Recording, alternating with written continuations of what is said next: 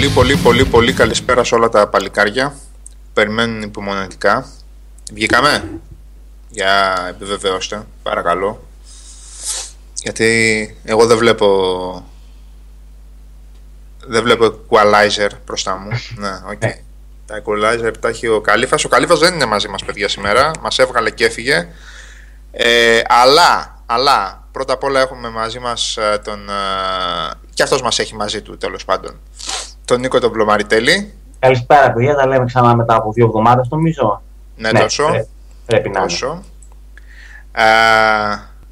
και σας έχουμε μια τεράστια έκπληξη γιατί αυτό το μάθαμε παιδιά μέσα στο Σαββατοκύριακο νομίζω την Παρασκευή ε, φίλος του site και ο παδός και του webcast και της παρέας μας είναι ο Βασίλης ο Καράς ο οποίος μόλις ήρθε, ξύπνησε από χθεσινό ξενύχτη στο ναι. μαγαζί στο οποίο δουλεύει και είναι μαζί μας για να μας πει μία καλησπέρα.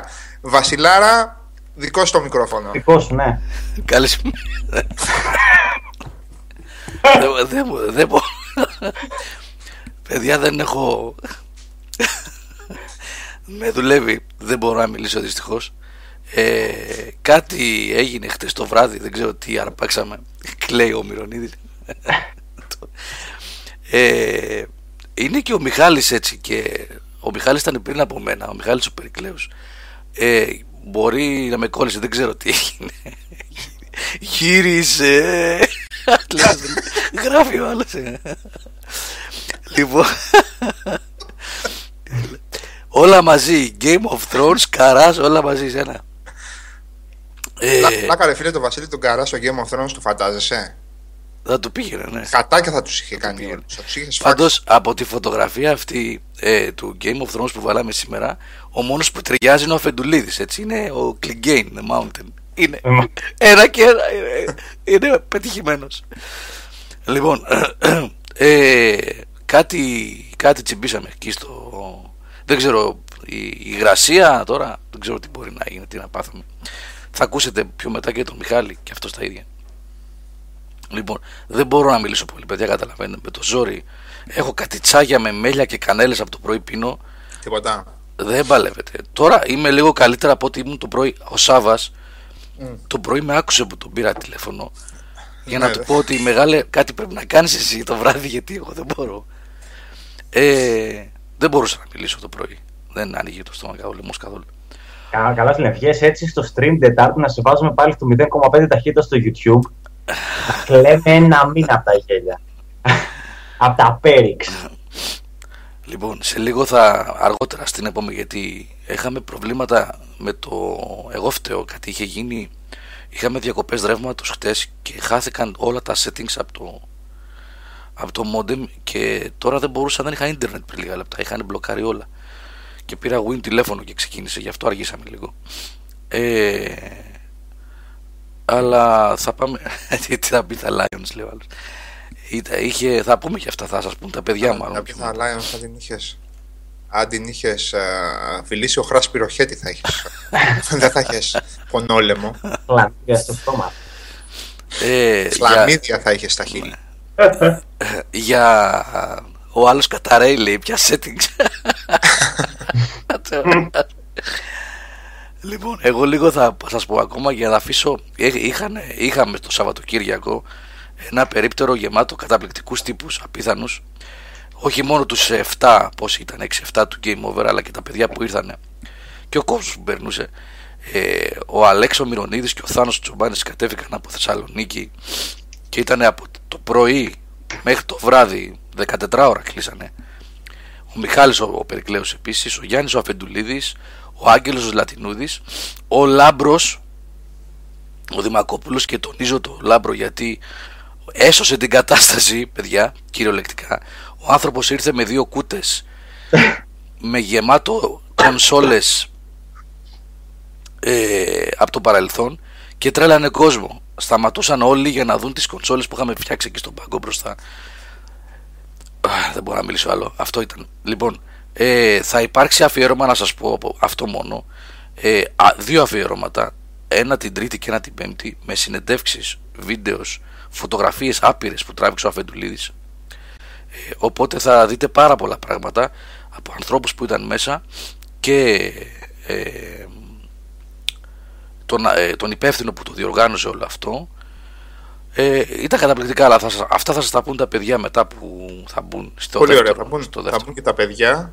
Ναι, θα μπουν και τα παιδιά. Σιγά σιγά θα, θα πληθύνουμε στα μικρόφωνα και θα μας τα πούν αναλυτικά. Μμμ. Λοιπόν, Εγώ Εντάξει, παραδίδω στο ναι, άσε ο να το κύριος ζεστά. Καζατζίδης θα, θα, να πεις ναι. κανένα τραγουδάκι, κανένα tune γενικά; Εσύ να μου πεις καμιά συνταγή καλή για να μαλακώσει λαιμούς που είσαι γιατρός και κάνε συντονισμό εδώ με τον Νίκο που θα σας πει για BlizzCon τα παιδιά θα σας πούν για AthensCon, για Fallout, ό,τι θέλετε Ναι. δικό σας. Λοιπόν, ε, πρώτα απ' όλα όμως, ε, πρώτα απ' όλα όμως ε, δεν, το, δεν, το, δεν το λέω αυτό για το τυπικό της υπόθεσης. Το λέω επειδή είμαι σίγουρος ότι στην πλειοψηφία των παιδιών που ακούνε, ε, στην πλειοψηφία τους, ε, και αυτοί σιγά σιγά δεν έχουν συνειδητοποιήσει τα πράγματα και την ιστορία που μας ξεπερνάει αυτή τη στιγμή. Αν βλέπετε μπροστά μία κοπέλα πάνω σε ένα άλογο να καλπάζει, είτε στον ξύπνιο σας είτε στον ύπνο σας, είναι η ιστορία που μας έχει αφήσει πολλές εκατοντάδες μέτρα πίσω και φεύγει μπροστά. Και εμείς απλά την παρακολουθούμε να μας φεύγει, να μας απομακρύνεται. Τα γεγονότα ούτως ή άλλως του Σαββατοκύριακου ήταν ε, πολύ συγκλονιστικά και πολύ βαριά για να τα αντιληφθεί κανένας και να τα συνειδητοποιήσει ώστε να καλυφθούν από ηλίθια post στο facebook ανόητες αναρτήσεις μυσαλλοδοξίας δεξιά και αριστερά και αμπελοφιλοσοφίες. Λοιπόν, ε, η δική μου συμβουλή πάνω σε αυτό το ζήτημα είναι με νυφαλιότητα και με ήρεμο μυαλό και με ήρεμο μυαλό όσοι, όσοι θεωρούν ότι έχουν λόγο στο πώς διαμορφώνεται η σύγχρονη ιστορία και η σύγχρονη πραγματικότητα τριγύρω μας να εξετάσουν τα πράγματα και να ψάξουν τα γιατί και, και τα πώς. Πώς φτάνουμε μέχρι εδώ. Πώς φτάνουμε σε μια ευρωπαϊκή πόλη, στην πόλη του φωτός, σε μια ημέρα γιορτής με φιλικούς αγώνες, με χιλιάδες κόσμο στο δρόμο, να έχουμε, 200 ε, να έχουμε 150 νεκρούς. Θέλω να κάτσουμε λίγο να το σκεφτούμε και να, να το συνειδητοποιήσουμε. Και αν έχετε κοντά σας, στην παρέα σας, στο καφενείο, στην καφετέρια, στο σχολείο, κανέναν βλάκα που θα βγει και με ένα σύνθημα θα προσπαθήσει να αναλύσει αυτό το φαινόμενο, ρίχτε του μία, μία σφαλιάρα να συνέρθει και μετά από κανένα μήνα θα τα ξανασυζητήσουμε. Λοιπόν, το πρώτο ήταν αυτό. Το δεύτερο, ε, χθες το πρωί, και αυτό είναι τελείως προσωπικό για μένα που ήξερα τον άνθρωπο, ε, πε- κατέληξε, πέθανε ένας εκπληκτικός ραδιοφωνικός παραγωγός, ο Γιώργος ο Ανανδρανιστάκης, στα 48 του χρόνια. Ήταν ακόμα ένα συγκλονιστικό συμβάν και προσωπικά για μένα και για όλους όσους τον άκουγαν. Μιλάμε για έναν άνθρωπο που τη χειρότερη κατάσταση θα την παρουσίαζε στο ραδιόφωνο με το χαμόγελο, το χιούμορ και τον αυτα- αυτοσαρκασμό. Κυρίως αυτοσαρκασμό. Λοιπόν, ε, 48 χρονών άφησε μικρό παιδί τριών χρονών πίσω και μια τεράστια παρακαταθήκη γιατί ήταν διαβασμένος, είχε χιούμορ, ήταν καλόψυχος και έτυχε να τον, να τον γνωρίσω κιόλας, να βρεθούμε δύο-τρεις φορές σε διάφορα, σε διάφορα event και αυτοί, σε αυτούς που, που τον άκουγαν θα τους λείψει πάρα πολύ. Λοιπόν, αυτά για τα, για τα θλιβερά και για τα στενάχωρα της υπόθεσης. Λοιπόν, τώρα, πριν πάμε στα πιο δικά μας, στο Fallout, θα πάμε πρώτα στην BlizzCon. Για να μην απομακρύνεται χρονικά η BlizzCon από τότε που έγινε σαν event και σαν α, ε, τεκτενόμενο στο χώρο του gaming. Εντάξει, έχουμε και το launch του StarCraft, τώρα Νίκο, έτσι δεν είναι; 10. Ναι, θα ναι. Πότε έχουμε εμείς; Ναι. Ναι, λοιπόν, Ε, ε, αρπάζεις τη σκητάλη και μας λες για BlizzCon τι να πούμε για BlizzCon, έτσι. ό,τι, Ένα, ό,τι θέλεις. ένα Εγώ να ανοίξω τον κομπολίνο να μπει λίγο. τεράστιο event και λίγο άμα είναι και η πρώτη φορά που πηγαίνεις λίγο χαοτικό, οι εικόνες, το τι συμβαίνει γύρω σου, δεν μπορείς και να το παρακολουθήσεις πολλά όταν είσαι μόνος σου. Είναι η γιορτή της Blizzard πραγματικά. Ε, τώρα, ε, στο τι μας προσέφερε η Blizzard σαν εικόνα, ρε παιδί μου, αυτοί που βγάζουν στα gaming, τουλάχιστον κατάφεραν να μας την περάσουν και προσωπικά. Δηλαδή, όλα τα στελέχη από game designers, από PR και όλοι, αυτή η casual ατμόσφαιρα που πάει στα παιχνίδια βγήκε και, στο, και στην επαφή μαζί μας. Τώρα, από video games, αυτή τη στιγμή μου, δεν είδαμε κάτι ε, καινούριο. Ας πούμε. Εντάξει, υπήρχε κρυφά στο μυαλό μου πως ανακοίνωνα ένα καινούριο IP ή κάνα Warcraft 4, ξέρω εγώ, ή οτιδήποτε τέτοιο. Δυστυχώς όχι. Νομίζω ότι το main focus τους ήταν το Overwatch φέτος, το ναι. οποίο διαρκώς, εγώ το, το έχω παίξει 2 ώρες 15 ώρες τώρα στην beta και μου αρέσει αρκετά. Μ' αρέσει αρκετά που δεν είμαι και φανατικός των, των arena, ας πούμε, shooter. Και η ταινία. Ναι. Δηλαδή το, το κλείσιμο και το κλείσιμο του Starcraft θα μπορούσαμε να πούμε, που ουσιαστικά πλέον θα συμπληρώνεται μόνο από standalone αποστολές, νομίζω. Άπαξ και μετά από αυτό το τελευταίο expansion. Μπορείτε να να κάνω λάθος. Ε, Τώρα εντάξει, ήταν, είχαμε Heroes of the Storm και Hearthstone, τα οποία να πω την αλήθεια δεν τα ξέρω και δεν είναι και, πώς το λένε, η ειδικότητά μου αυτό. Ε, και το World of Warcraft που έχουμε το καινούργιο expansion μέσα στο 2016 με νέο χαρακτήρα. Όποιον απασχολεί φαντάζομαι ακόμα το game, εγώ το έχω παρατήσει από το 2007 νομίζω. Εντάξει, βλέπω τι συμβαίνει και τι δεν συμβαίνει ανατακτά χρονικά διαστήματα.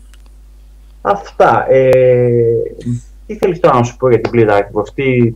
Εγώ απολύτως τίποτα. Ναι. Εσύ τι θέλεις να πεις; Τι με εντυπωσίασε. Καταρχάς ήμουνα με το στόμα ανοιχτό για τρεις και τέσσερις μέρες συνεχόμενα λόγω του πόσο πρωτόγνωρο ήταν αυτό για μένα. Έτσι, από το ταξίδι του υπερατλαντικό μέχρι το, το να δεις πώς είναι οι Αμερικάνοι στην πραγματικότητα. Έτσι. Ε, η μισή που δεν είναι υπέρβαρη εννοείς; Ε, Ανάλογα που είσαι, Σάβα, είναι υπέρβαρη. Στην BlizzCon είχε πολλούς υπέρβαρου. Όταν κατέβαινες κάτω που έκανα κανένα δύο βόλτες και να δω κάποια αξιοθέατα, ήταν καθόλου υπέρβαρη. Στο, LA, στο LA είναι fit.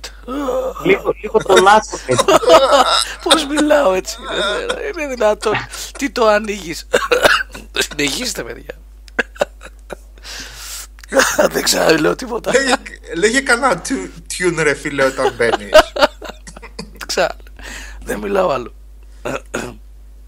Πώς είναι ρε φίλε που κάνουν τα ιντερλούδια στα σκυλάδικα; Δηλαδή τελειώνει ένα τραγούδι, κάνει ζέσταμα για το επόμενο, ξέρω εγώ. Οπότε παίζει κανένα μπουζουκάκι από πίσω, κανένα. Και, και, και κάνει και ο τραγουδιστής ας πούμε ξέρεις μέχρι να πάει στο επόμενο αλλά με πολύ με πολύ. Για, για κάνε κανένα τέτοιο να κάνεις. Ναι. ε, εντάξει. Αυτό περισσότερο είναι. Αυτό είναι. Αυτό ήταν και καλά πεθαίνω. Που ανανύπτει από εγχείρηση στη Χολιδόχο, ρε φίλε. Έτσι όπως το κάνετε. Λοιπόν, ε, για να μην Νίκο, σας πάντως, ε, επειδή εγώ δεν δε θα μπορώ να επεμβαίνω πολλές φορές, όπως καταλαβαίνεις, να πω για την για την επική φωτογραφία με τη σιδερόστρα, ρε φίλε. Τι έμπνευση ήταν αυτή, που, πώς σου ήρθε και το έκανες αυτό; Πείτε, παιδιά. Ξέρεις ότι ήταν η μόνη μου. Δύο φωτογραφίες έβγαλα με την, με την αυτή του μουτνάρα μου στην Αμερική. Η μία ήταν αυτή που ήταν και στημένη, γιατί αυτή ταλαιπωρήθηκα κάνα μισά ώρα για να τη βγάλω έτσι. Δεν είχα στον αυτόματο να τραβήξει, πότε δεν έβγαζα κεφάλι, πότε έβγαζα μόνο πόδια, πότε μόνο σιδερόστρα, πότε δεν φαινόταν καλά η σιδερόστρα. Ε, αυτή και άλλη μία που μου τράβηξε μια φίτσα στην παραλία, ρε παιδί μου που ρωτούσε για το Κούγκαρ από το Κολοράντο. Εντάξει, ήταν μία που έτρεχε και λέω βγάλα μια φωτογραφία και η οποία σοκαρίστηκε όταν έμαθα από την Ελλάδα. Όλοι γενικά σοκάρονταν. Αλλά απαντούσαν με εκείνο το, το κλισέ. Α, έχουμε ακούσει ότι δεν είναι καλά τα πράγματα. Mm. Και ενημερωμένοι είστε. Λοιπόν, για να λέμε την αλήθεια ότι τώρα τις, τις ε, εκδηλώσεις για τα παιχνίδια, η μία πέφτει πάνω, ε, πάνω στην άλλη. Έχει Ναι. Οπότε να πω την αλήθεια, τα περισσότερα αυτά τα είδα μετά σε replay. Έτσι. Εγώ κυνηγούσα τα cosplay από ένα σημείο και μετά μέχρι να ξεκινήσουν οι, οι τέτοιες οι συνεντεύξεις που είχαμε. Εγώ συνεντεύξει από τις 2 μέχρι τις 5 τις είχαμε βάλει μεσημεριανά. Θα το ξέρω για την επόμενη φορά. Είναι λάθος αυτό. Καλύτερα να τις βάζεις το πρωί συνεντεύξεις. Ε, και το γινώ στο χώρο, ο, απίστευτο πανηγύρι, έτσι. Και κάτι στο λες, παιδιά, αυτοί οι τύποι για να αντιθούν θα πάνε να τουλάχιστον μισή ώρα. Μιλάμε... Μισή ώρα και βοήθεια. Και είχε και μερικούς οι οποίου τους έρναν από μπροστά, τους κουβαλούσαν.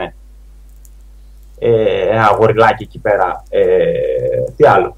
Ε, πάρα πολλά εντάξει, PC για να. Δεν ξέρω πώς είναι πια σε άλλες εκθέσεις. Για να παίξει ο κόσμος.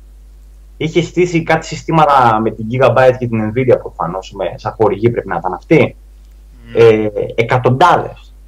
Χιλιάδες. Και χιλιάδες και γενικά ο κόσμος. Α, το μεγάλο πλεονέκτημα το να πηγαίνεις εκεί πέρα ως είναι ότι αποφύγεις τις φοβερές ουρές, παιδιά που έχει. Δηλαδή, ο κόσμος στυνόταν πάνω από μία ώρα από το να μπει σε κάτι ταβερνούλες που είχαν στήσει με φόντο το Hearthstone ή να πάρουν αυτόγραφα από YouTubers και stars, ναι.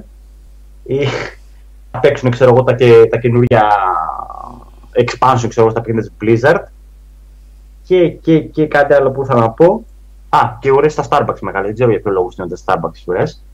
Ε, δεν, σε, δεν σου φάνηκε περίεργο αυτό, ρε Σάβα. Ποιο; Ότι πάνε να πιούν γρήγορο καφέ και στέκονται Starbucks 40 λεπτά για να πιούν καφέ. Όχι ρε φίλε, μπότ είναι. Δηλαδή δεν είναι δυνατό. Μποτάκια είναι. Τι, τελείωσε, εντάξει. Α. Αυτή είναι η φιλοσοφία. Αυτό, αυτό δεν υπάρχει μόνο στην Αμερική, όπου έχει Starbucks είναι και στην και Αγγλία και Γαλλία τα ίδια είναι. Δηλαδή έτσι θες να περάσεις το 7 με 8 το πρωί σου, να μπεις στο κινητό όρθιος και να περιμένεις την ώρα να πάρεις ένα καφέ που δεν είναι καφέ. Επίσης, πέρα από το jet lag το οποίο δεν μου πέρασε, γιατί ξυπνούσα 5 το πρωί και κοιμόμουν 8 ώρα το βράδυ. Αυτό είναι αλήθεια, παιδιά. Δεν σου λέω ψέματα τώρα. Έχω λόγο να τέτοιο. Ε, οι καφέδες τους δεν με ξυπνούσαν με τίποτα. Με τίποτα. Ρε, έπεινα εκείνο το φίλτρο το γαλλικό τον καφέ, έπεινα ξανά, έπεινα ξανά, έπεινα ξανά, έπεινα, δεν ξυπνούσα με τίποτα. Την επόμενη φορά, αν είμαι τυχερός και ξαναπάω, με τον καφέ το κουτάκι θα είμαι. Ναι, δηλαδή, δεν βγαίνει άλλο το πράγμα. Ναι. Γιατί έβλεπα εγώ στις ταινίες που βάζανε σε καφέδες, πήγαιναν οι άλλοι να φάνε ένα τόσο το βράδυ, ξέρω εγώ, και περνάει από πάνω σε σερβιτόρα και ξαναβάζει, ξαναβάζει καφέ. Και πώς κοιμούνται αυτοί οι άνθρωποι με 10 καφέ. Ε, καφές χωρίς καφέ. Εντάξει. Έτσι ναι. Ε, άλλο το γεγονός που μου έκανε τρομερή εντύπωση ήταν παιδιά η τελική του StarCraft, όπου η ατμόσφαιρα ήταν κάτι μεταξύ λεωφόρου Αλεξάνδρας Καρασκάκη και Τούμπας και συναυλίας. Έτσι υπερπαραγωγή. Υπερπαραγωγή, πραγματικά. Ε, δηλαδή, καπνί, εφέ, ναι, ναι. Ε, παρουσίαση, λες και είναι rock stars οι, οι πρωταθλητές της Blizzard. Κάνα πρόβλημα με αυτό, απλώς το αναφέρω.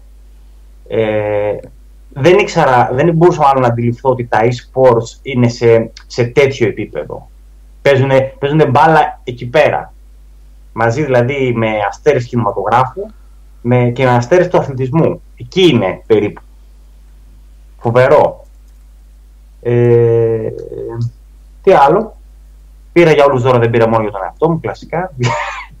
Ναι. Ε, Ακριβούτσικα τα μαγαζάκια της Blizzard μέσα στην Blizzard. Στην λοιπόν, ε, να σου πω την αλήθεια. Πάω την πρώτη μέρα να πάω στο μαγαζί για, το, για την Blizzard. Βλέπω μια ώρα, τουλάχιστον 2-2,5 ώρες. Λέω, θα πάω τη δεύτερη μέρα. Μπαίνω τη δεύτερη μέρα 8 ώρα το πρωί, είχε πάλι μισή ώρα ώρα. Λέω εντάξει, όχι.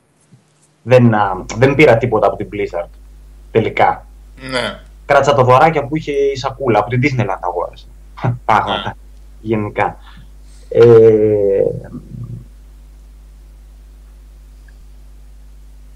για την ταινία; Που λέτε ε, παιδιά. Τι έγινε τώρα για την ταινία, ναι, ρε παιδιά. Εσύ που έχεις που έχεις και ε, επαφή με, τα, με την τώρα, αρχή του WoW, ας πούμε. Η πλοκή είναι πιο πολύ προς τα εκεί. Είναι προ-WoW. Προ-World of Warcraft θα είναι.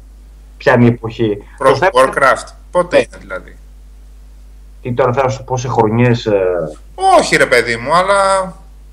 Είναι, μου φαίνεται, μετά το Orcs and Humans. Εκεί πρέπει να στέκεται ιστορικά.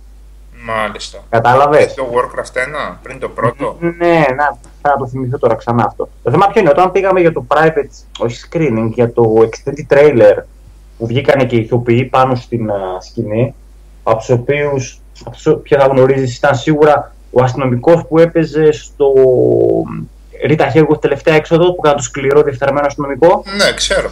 Ναι, φοβερός, πολύ πλάκα. Και ένας Κούπερ ο οποίος έπαιζε στο Six Feet Under, νομίζω, έτσι. Δεν, αυτό δεν το ξέρω. Α, ένα ξανθό. Ε, Δυστυχώς τότε σκάσανε εμένα συνεντεύξει μου. Δηλαδή είχε δυόμιση ώρα με τρεις ήταν το event, το private για τους δημοσιογράφους για την ταινία και έπεσε πάνω συνεντεύξει μου όπου έπρεπε να πάω. Ε, φυσικά από συνεντεύξει δεν μάθαμε τίποτα από το σπουδαίο. Ναι, έτσι συμβαίνει συνήθως. Δεν, και μάλιστα ενώ κύλησαν και καλά γιατί ήμασταν σε τριάδες, οπότε υπήρχε ροή. Συμπλήρωναμε ερωτήσεις, άλλα παιδιά έλεγα και εγώ τις δικές μου. Δεν καταφέραμε να εκμέρσουμε τίποτα. Το μόνο, μόνη προβοκατόρικη ερώτηση που έκανα στον, στον αυτόν της, του Starcraft, να θυμηθώ λίγο το όνομά του, στον John Hodgson, όχι συγγνώμη, στον Jason Hack, που είναι lead game designer, του είπα αν τα, αυτό που συζητούσαμε Σάββα και με τα παιδιά του, αν οι mobs τελικά καταστρέφουν τα RTS. Ναι. Ναι. Εντάξει, αυτός είπε όχι. Λέει, προφανώς, ε, λέει συμβαίνει ακριβώς το αντίθετο. Καλά. Ότι οι mobs φέρουν ακόμα στα RTS. Εντάξει, τέλος πάντων, διαφωνήσαμε λίγο. Δεν βγάλαμε άκρη. Όχι, συνεντεύξει ήταν πιο πολύ. Δεν μας είπαν κάτι διαφορετικά από ό,τι είδαμε, ξέρω εγώ, και στα βίντεος ε, των, από τον παρουσιάσεων. Τώρα κάτι άλλο.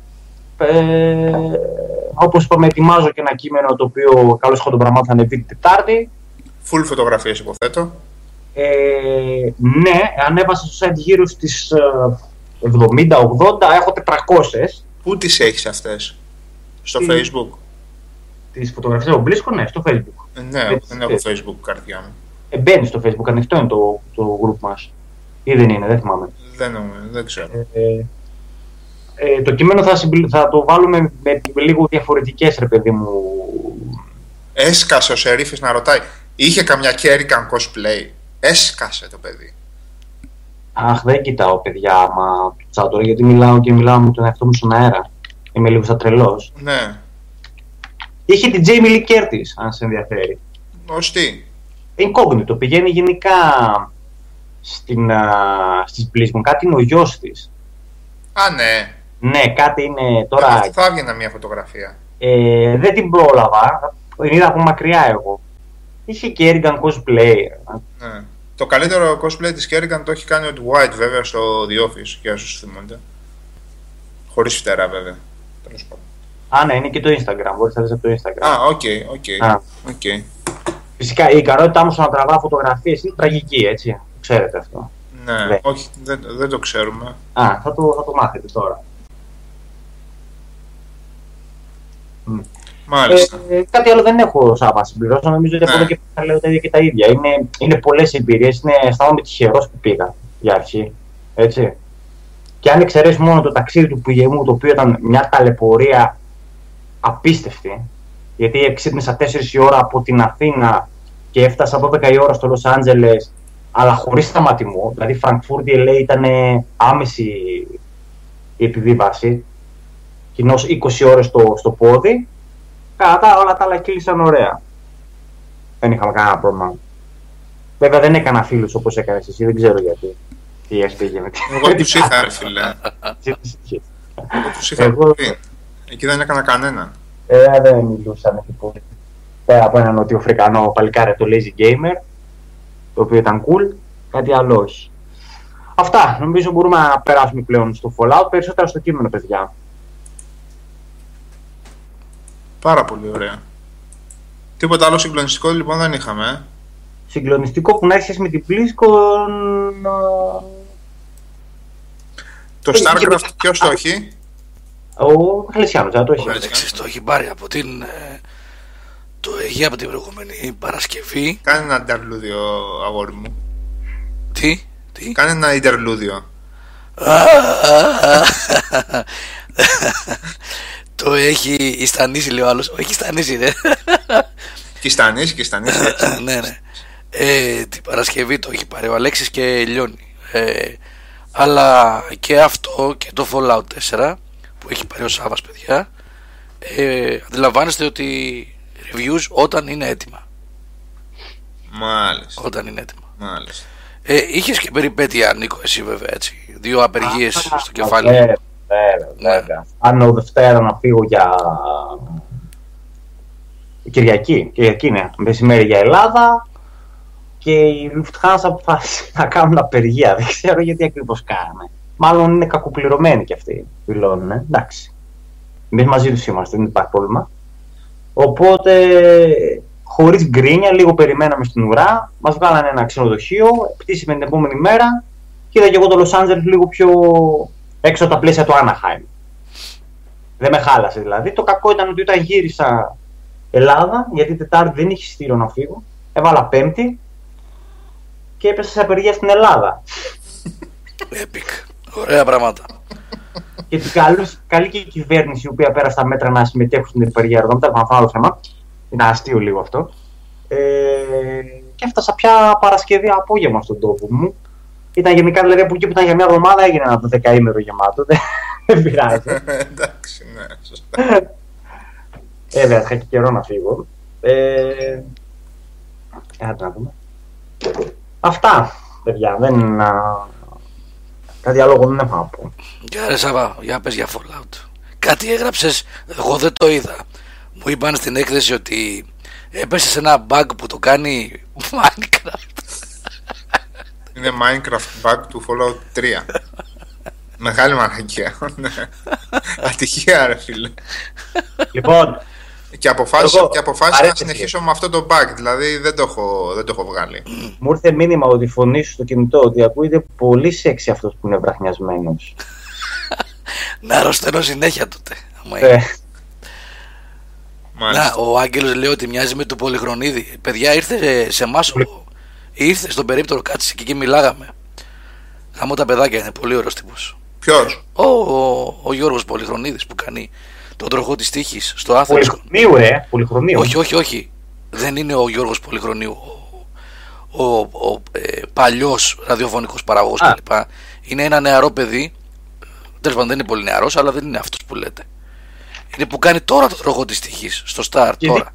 Και ο Πολυχρονίου έκανε τον τροχό τη τύχη. Είναι σύμπτωση, είναι σύμπτωση του Γιώργος Πολυχρονίου με τον Γιώργος Πολυχρονίδης. Ή λόγω Α, Πέτρος λέγεται. Συγγνώμη, ρε παιδιά, είναι Πέτρος.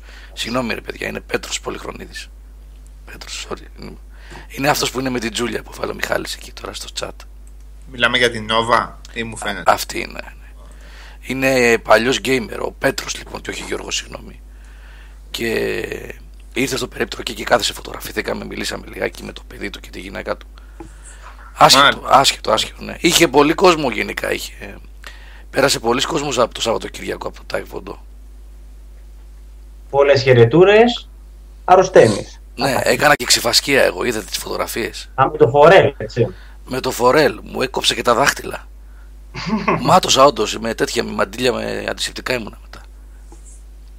Ήτανε πολύ. Εν τω μεταξύ, ε, καθόμουν δίπλα-δίπλα και μιλούσα με τον άνθρωπο που παίζει το επόμενο Star Wars και δεν το ξέρα. Ξέρατε εσείς ότι αυτός παίζει ο, ο, ο Γερολέμου στο Star Wars μεθαύριο στο Force Awakens; Μεθαύριο, μεθαύριο παπακαλιά την Ιστάρ. Λοιπόν, επίσης θέλω να σχολιάσετε αυτό. Αληθεύει, το λέγανε στο Athenscon, ότι η καταπληκτική Feel Good πήγε το Star Wars πίσω για να μην κάνει ζημιά στο παπαγκαλιάτη. Άμα δεν είναι τρολιά και Έχουν τρελαθεί τελείως. Είναι αλήθεια, ναι. Ωραία. Στην Ελλάδα το, το Star Wars για να βγει ο παπακαλιάτης. Ναι, ναι, Σάβα παίζει, λέει ότι το πήγαν 24 του μήνα. Το Star Wars βγαίνει 17 του 17-18. Όλη χώρα στον κόσμο που θα έχουμε ταυτόχρονη προβολή είναι. Και το πήγανε 24 εδώ στην Ελλάδα. Και ναι, λένε τα παιδιά ότι είναι αλήθεια. Να το γράφω και στο, στο chat. Ναι, εντάξει. Έχουν, ρε. Ναι, ε, ναι, ρε, γιατί ο Παγκαλιάτης πρέπει να κάνει τζίρο, δεν είναι.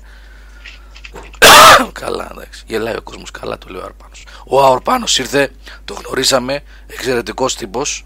Ήρθε στο περίπτερο. Πολλά παιδιά πέρασαν. Ο Τζάρχετ πέρασε που είναι πίσω στο chat. Ο Άρπανο είναι πολύ καλό, την έχω στο Skype. Ναι, Έχουμε ναι. κάνει και κουβέντες. Ναι. Ναι, ναι. Ήρθαν πολλά παιδιά, πολλά παιδιά. Ήρθαν και. Τόσο πάντων, περάσαν φοβερά, αλλά αυτό θα το πούνε πάμε, στη συνέχεια τα υπόλοιπα παιδιά. Ο Σάβα θα μας πει τώρα. Το Αρπάνος είναι AOR πάνω, δηλαδή ναι, φορέα ναι, και τέτοια. AOR, ναι, ναι. Ποζεράκι. Είσαι ποζεράς.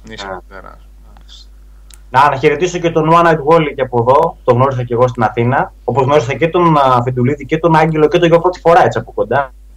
Λαμπρά παιδιά όλοι, έχω να πω. Και συμπαθέστατη. Λαμπροί νέοι λέει. Λαμπροί νέοι. Λαμπροί νέοι, λαμπροί νέοι. Ε, α, δεν είπα προηγουμένως ότι στην παρέα ήταν και ο, ε, και ο Κώστας Παπαμήτρου, ο οποίος είχε έρθει από Κίνα ο Παπαμήτρου ένας από τους συντάκτες του Game Over News Editor είχε έρθει από Κίνα και ήρθε στο Athenscon το Σάββατο και έφυγε την Κυριακή για Κίνα πάλι. Είναι θεός κι αυτός. Ε, είχαν μαζευτεί... Μόνο Αφρική δεν έχουμε. Μόνο Αφρική, Αυστραλία, έχουμε Οκεανία. Όχι, Αυστραλία δεν. Έχουμε, στην Αυστραλία έχουμε σίγουρα ε, παιδιά που μας ακούνε. Έχω πάρει πολλά PMs από παιδιά που είναι στην Αυστραλία και μας ακούνε. Ε, από Αφρική ακόμα δεν έχω ακούσει τίποτα. Αφρική μόνο από καμιά νότια Αφρική. Ναι, ναι, ναι, ναι, ναι, που έχει Έλληνες. Ναι, γιατί έχει πολύ κόσμο. Από Κίνα. είναι λίγο ακραίο έτσι. Δηλαδή είναι έπος. Ήρθα από Κίνα για φεστιβάλ. Ωραίο, ωραίο, ωραίο. Λοιπόν, συγγνώμη ρε Σάβα που ε, ε, άλλαξα την... Ποιο ε, ε, ή άλλαξες. Ε, εντάξει, αφού είπες ότι θα μίλαγες για Fallout και Για τη Γαλλία είπαμε 35-04. Να περιμένουμε λίγο να καταλαγιάσει και η σκόνη, έτσι. Είπαμε, είπαμε. Γιατί αυτά που γίνονται τώρα, εμβρασμό ψυχής, δεν θα μας αρέσουν. Θέλω μόνο να θυμηθείτε που κατέληξε ο, εμβρασμό, ο, ο βρασμός ψυχής της Αμερικής μετά τα χτυπήματα στους δίδυμους πύργους και στο Πεντάγωνο. Θέλω να θυμηθείτε που κατέληξε εκείνη η ιστορία. Όταν επίσης οι Αμερικανοί απάντησαν και κήρυξαν πόλεμο κτλ. κτλ. Και θυμηθείτε επίσης ότι εκείνο το καιρό οι Αμερικανοί κήρυσαν, κήρυταν πόλεμο σε μια οργάνωση που καλά καλά δεν ξέρανε που είναι. Αυτή τη στιγμή κηρύσσεται πόλεμος σε έναν, σε έναν σχηματισμό ο οποίος επισήμως, επισήμως χρηματοδοτείται από κράτη. Αυτό δεν το λέω εγώ, ο Πούτιν το λέει, ε, στην G20. 40 χώρες στον κόσμο με τον έναν ή τον άλλον τρόπο χρηματοδοτούν, με τον έναν ή τον άλλον τρόπο επαναλαμβάνω, χρηματοδοτούν, χρηματοδοτούν το Ισλαμικό κράτος. Σε ποιον κηρύσσεις πόλεμο. Λοιπόν, αυτός ο, ο βρασμός ψυχής, λοιπόν, λίγο. Τέλος πάντων. Ε, πού είμαστε τώρα, Fallout, Fallout 4? Ναι. Fallout 4. Λοιπόν, ε, πρώτα απ' όλα δυσκολεύομαι να βγάλω οποιοδήποτε συμπέρασμα γιατί είμαι πολύ νωρίς στην ιστορία όσο και αν προσπαθώ να την πάω γρήγορα την ιστορία γιατί να σας πω παιδιά την αλήθεια καμία κάψα να κάνω αυτό που έκανα για 250 ώρες στο New Vegas και στο 3 δεν έχω. Δηλαδή να ξαναρχίσω να ξανανοίγω ό,τι πόρτα βρίσκω μπροστά μου, να ψάχνω όποιο σιρτάρι βρίσκω μπροστά μου και όποιο κομμωδίνο και όποιο ντουλάπι και να μαζεύω σκουπίδια. Λοιπόν, οπότε τις πρώτες εντυπώσεις πάρτε τες, ε, πάρτε τες ρε παιδί μου λίγο τι ελαφριά και ελαφρά, εντάξει. Λοιπόν, ε, πρώτα απ' όλα αν φύγει αυτή η βλακία ας πούμε, με την οποία κολλάμε όλοι, κολλάει το ίντερνετ, κολλάνε πολλοί βλάκες, πάρα πολλοί βλάκες, όσοι παρακολουθούν το φόρουμ ξέρουν τι εννοώ. Λοιπόν, σε ό,τι αφορά τα γραφικά. Τα γραφικά είναι μια αναβαθμισμένη μηχανή του Fallout 3. Το παίζω στο PlayStation 4. Λοιπόν, στο PS4 το παίζω. Τζάρχετ. Τα γραφικά λοιπόν από ένα σημείο και μετά που τα συνηθίζεις και συνηθίζεις το παιχνίδι είτε παίζεις Fallout 3 είτε παίζεις Fallout 4 είναι το ίδιο πράγμα. Σαφώς βλέπεις λίγο καλύτερο φωτισμό κάποια textures είναι καλύτερα κάποια όχι και τόσο τα εφέ εννοείται τι έβαλε εδώ ο Γιάννης για να δούμε πρώτα Είχε ωραίο cosplay στο Athenscon Μπράβο παιδιά Ήταν τα παλικάρια εδώ με τα, τα κομμάτια και η Λάρα Ναι ήταν ωραία πράγματα Ωραία. Λοιπόν. Ε, αλλά κατά τα άλλα, κατά τα άλλα μιλάμε για μια αναβαθμισμένη μηχανή του Fallout 3. Θα δείτε το ίδιο τραγικό animation στους NPC, στους NPCs, είτε λίγο, εννοείται ότι είναι λίγο καλύτερα τα πράγματα τουλάχιστον σε ό,τι αφορά τους αντιπάλους, έτσι. Θα δείτε λίγο πιο αληθοφανείς συμπεριφορές, θα δείτε αντιπάλους να παίρνουν ε, να παίρνουν κάλυψη, να τρέχουν να αποφύγουν την επίθεσή σου, να τρέχουν να πετύχουν εσένα όταν εσύ δεν επιτίθεσαι κτλ. Αλλά σε ό,τι αφορά τον τεχνικό τομέα μην περιμένετε να δείτε τίποτα παπάδες πραγματικά δηλαδή ε, οι δε υπερασπιστές και λάτρεις ε, του 4 που δεν έχουν αγγίξει το 4 το αυγό τους με λάτο, το κουταλάκι τους και στο 3 να δούνε πώς ήταν το 3 για να μας πούνε για το 4. Λοιπόν, αυτό το παίρνουμε σαν δεδομένο. Η Bethesda αυτό αποφάσισε να κάνει, είναι μια εταιρεία κολοσσός αυτή τη στιγμή και θεώρησε ότι το επόμενο Fallout 4 σε αυτή τη γενιά κονσόλων πρέπει να γίνει σε μια μηχανή 15 ετίας. Με γεια τους, με χαρά τους. Λοιπόν, έτσι, με γεια τους, με χαρά τους. Υπάρχουν εταιρείες οι οποίες είναι το 1 εκατοστό του μεγέθους της Bethesda και κάθε φορά επιλέγουν να μας τρελάνουν με τα γραφικά τους, με την δουλειά που έχουν ρίξει, με το τεχνικό τομέα κτλ. Εντάξει. Witcher 3 για παράδειγμα. Ναι. Εντάξει. Με το 1 δέκατο του budget, με το 1 εκατοστό του μεγέθους. Και αν έχετε καμιά αμφιβολία για το ποιο είναι το μέγεθος της Bethesda, διαβάστε κάποιο πιο εξειδικευμένο site. Οκ, λοιπόν. Όχι όμως ότι θα σας κάτσει άσχημα. Όχι ότι θα σας κάτσει άσχημα. Τώρα, έφυγε αυτό. Πάμε σε ό,τι αφορά την ιστορία. Ε, σε ό,τι αφορά το setting δηλαδή, την ιστορία κτλ. Να πω την αλήθεια, το ότι έχεις επιτέλους έναν ήρωα ο οποίος μιλάει, ο οποίος έχει πρόσωπο, ο οποίος συμμετέχει στους διαλόγους, οι οποίοι γίνονται πιο αληθοφανώς από ό,τι γίνονταν στο 3, στο Skyrim κτλ. Έχουν τελειώσει οι γραμμούλες, η επιλογή γραμμής κτλ. Λοιπόν, αυτό είναι πολύ ευχάριστο. Λοιπόν, από όσο βλέπω δε, από όσο βλέπω, δεν είμαι σε θέση να ξέρω αν συμβαίνει. Από όσο βλέπω, υπάρχουν τρόποι να... Να, να, να αλλάξεις το κλίμα κάθε φορά. Σε μια, ναι. σε μια συζήτηση, σε μια... Δεν ξέρω αν αυτό να έχει αποτέλεσμα στο πώς εξελίσσεται η ιστορία από εκεί και πέρα. Αλλά μπορείς να είσαι και τσόγλανος, μπορεί να είσαι και καλό παιδί, μπορεί να είσαι και ευγενικούλης, μπορεί να είσαι και γλυκούλης, μπορεί να είσαι και τελείως βλάκας, όπως θέλεις μπορείς να είσαι. Λοιπόν, έτσι όπως έχω φτάσει, έτσι, εκεί που έχω φτάσει, για αυτούς που το έχουν προχωρήσει, είμαι στην Diamond City με τον Detective, αυτή τη στιγμή. Λοιπόν, Καλά μου φαίνεται ότι πάει. Επαναλαμβάνω, δεν είμαι καθόλου σε θέση να ξέρω. Μπράβο, χρόνι. Δεν είμαι καθόλου σε θέση να ξέρω τι γίνεται και πώς επηρεάζεται αυτό το πράγμα στην τελική κατάληξη. Λοιπόν. Σάβα, ένα από τα κύρια παράπονα που διάβαζα εγώ στη σχόλια, γιατί δεν το έχω παίξει το παιχνίδι, δεν τολμώ να το ξεκινήσω, ναι. είναι ότι δεν είναι τόσο αρπή, με την έννοια ότι δεν φαίνονται αυτά που κάνεις okay. Θα το δω αυτό. Το έχω αυτό... πάντα στο μυαλό. Δεν έχεις ακόμα άποψη από αυτού, έτσι; Όχι, καθόλου. Καθόλου. καθόλου. Δεν έχω φτάσει δηλαδή σε κάποιο σημείο που να πω ή κάνω αυτό ή κάνω εκείνο.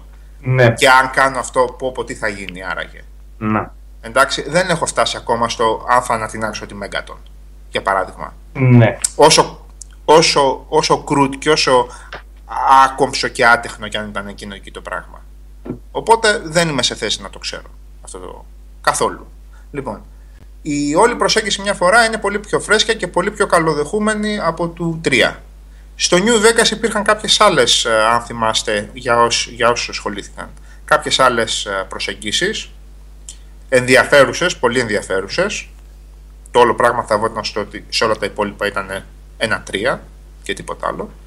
Λοιπόν, ε, με πολύ πιο ενδιαφέροντες χαρακτήρες, με πολύ πιο ενδιαφέροντες διαλόγους, αλλά εκεί είχαμε φτάσει και τίποτα άλλο δεν είχε κάνει και το New Vegas. Λοιπόν, ε, λοιπόν, φεύγει και αυτό από τη μέση γιατί δεν το έχουμε προχωρήσει. Τώρα, σε ό,τι αφορά gameplay, μηχανισμούς, ε, το θέμα με το, με το στείνω τη βάση μου και όλα αυτά. Σε ό,τι αφορά το καθαρό gameplay, βάτς. Βάτς και ψάξιμο. Εντάξει. Voltec Advanced, πώς το λέμε, System, λοιπόν, Targeting System και, ε, και ψάξιμο. Ψάξιμο και loot. Λοιπόν, το VATS δεν έχει πολύ μεγάλη διαφορά από ό,τι ξέραμε στο προηγούμενο. Εμφανίζεται το Critical Hit που το ενεργοποιείς όποτε θέλεις εσύ, εφόσον γεμίσει μπάρα. Και βέβαια υπάρχει και ένας λίγο διαφορετικός και περίεργος τρόπος σε ό,τι αφορά τα perks. Τα οποία perks αυτή τη φορά δεν είναι πήρα το τάδε perk και τέλος, και τα perks ακόμα έχουν αναβαθμίσεις. Δηλαδή, πήρες το perk Animal Friend, με το οποίο μπορείς να ουδετεροποιήσεις ε, την πανίδα του, του Commonwealth, έτσι, της Βοστόνης εκεί πέρα, αλλά και αυτό ακόμα έχει διαβαθμίσεις. Έχει αστεράκια. Λοιπόν, ενδιαφέρον το όλο σύστημα. Δίνεται μας αστεράκια, κατηγορίες, επίπεδα. Όμορφο πράγμα είναι. Δεν είναι άσχημο. Λοιπόν, το VATS, όπως είπαμε, το VATS σχεδόν το ίδιο. Τώρα, παιδιά, για, σε ό,τι αφορά τη βάση, το ψάξιμο, τις πρώτες ύλε, τα workbenches, την κατασκευή όπλων κτλ. Η άποψή μου είναι too much. Δηλαδή, δεν θα είχα κανένα πρόβλημα σε ένα, σε ένα σημείο του παιχνιδιού που το πράγμα θα έχει στρώσει γενικώς να σου βάζει και αυτό το κομμάτι του παιχνιδιού. Για παραπάνω εξειδίκευση. Και, και για παραπάνω ναι. και να ταιριάζει ρε παιδί μου και με την ιστορία. Δηλαδή ότι έχεις φτάσει κάπου, έχεις μία αλφα επιρροή, γνωρίζεις πλέον κάποιον. Λοιπόν, εδώ τώρα μιλάμε για έναν, για έναν resident ενός ενός καταφυγίου, ενός Volt, ο οποίος βγαίνει μετά από 200 χρόνια σε, από, πες το, από, πώς το λέμε ρε, κρυογενετικό ύπνο, πώς το λέμε; Ας πούμε, ναι. Ναι, από, από τέτοιο πράγμα. Και στην πρώτη επαφή που έχει με έναν τελείως αλλαγμένο πλέον κόσμο, 200 χρόνια μετά την εποχή του, αρχίζει και, αρχίζει και στείνει βάσεις. Λοιπόν, αυτό που έλεγα στον Νίκο και προηγουμένως. Είδαμε και πάθαμε όσοι παίξαμε πολύ το Fallout 3 και το New Vegas να ξεκολλήσουμε από το πολύ κακό συνήθιο, να ψάχνουμε τα πάντα και εκπαιδευτήκαμε στο να αποφεύγουμε τα junks. Ναι. Εντάξει, να αποφεύγουμε το σκουπιδαριό. Ε, το Fallout 4 σε βάζει στο τρυπάκι να ξαναρχίσει να μαζεύει σκουπιδαριό. Δεν το καταλαβαίνω αυτό το πράγμα. Γιατί και, και στο 4 που μπαίνεις στη διαδικασία να κάνεις ατελείωτο loot και εκεί πάλι μαθαίνεις κάποια πράγματα. Δηλαδή δεν θα μαζέψεις, δεν θα μαζε... να επισημάνω μόνο ότι όλο το loot, τα πάντα, γυρίζοντας σε μία βάση, σε μία από αυτές που έχεις στήσει, το loot αυτό γίνεται scrap, δηλαδή το διαλύεις στα εξών έχει συντεθεί και χρησιμοποιείς τα αρχικά υλικά του. Δηλαδή ένα γαλλικό κλειδί γίνεται ατσάλι. Ένας ανεμιστήρας γραφείου γίνεται ε, χαλκός, ατσάλι και πλαστικό. Λοιπόν, και καταλα... καταλαβαίνετε βέβαια ότι υπάρχουν και πιο σπάνια υλικά που βρίσκονται σε πιο σπάνια αντικείμενα του χώρου. Ακόμα και εκεί, ακόμα και εκεί δηλαδή, σε εκπαιδεύει το παιχνίδι στο τι loot θα μαζέψεις. Γιατί παιδιά, το loot πηγαίνει παντού.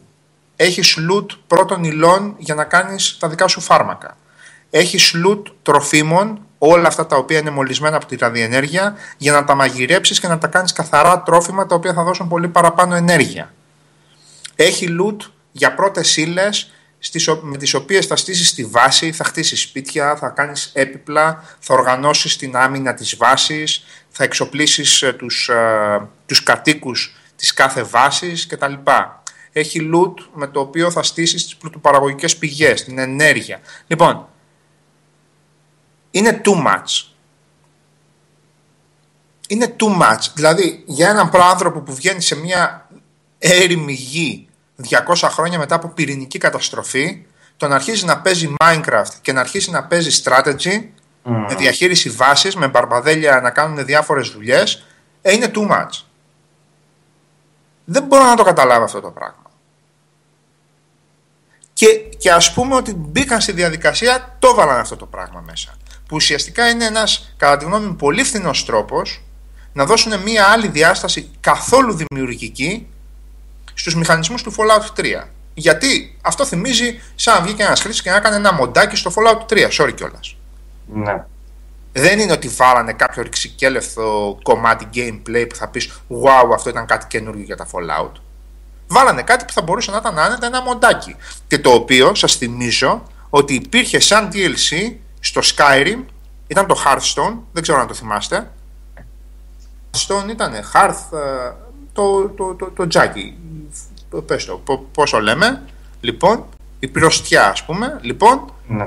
το οποίο επίσης έβγαινε από μοντάκι. Και οι μάγκες του Skyrim το είχαν βάλει 400 points στο live, δηλαδή 5 δολαριάκια και πουλούσαν το μοντάκι τους πιο γυαλισμένο στο Skyrim. Και αυτό το πράγμα το κάνανε total, total mod ας πούμε στο Fallout. Καλό, αλλά ρε παιδί μου, να μπαίνει σε μια διαδικασία, σε μια ενσωμάτωση με το όλο gameplay. Δηλαδή, ο τύπος ή το παιδί του ψάχνει και ψάχνει να δει τι έγινε, ή στείνει βάσει και οργανώνει καραβάνια με τις απέναντι βάσει. Και ρωτάω λοιπόν, μπαίνεις στη διαδικασία και το βάζεις αυτό το πράγμα.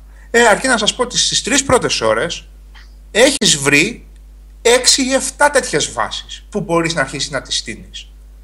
Δηλαδή, σιγάρα μεγάλε.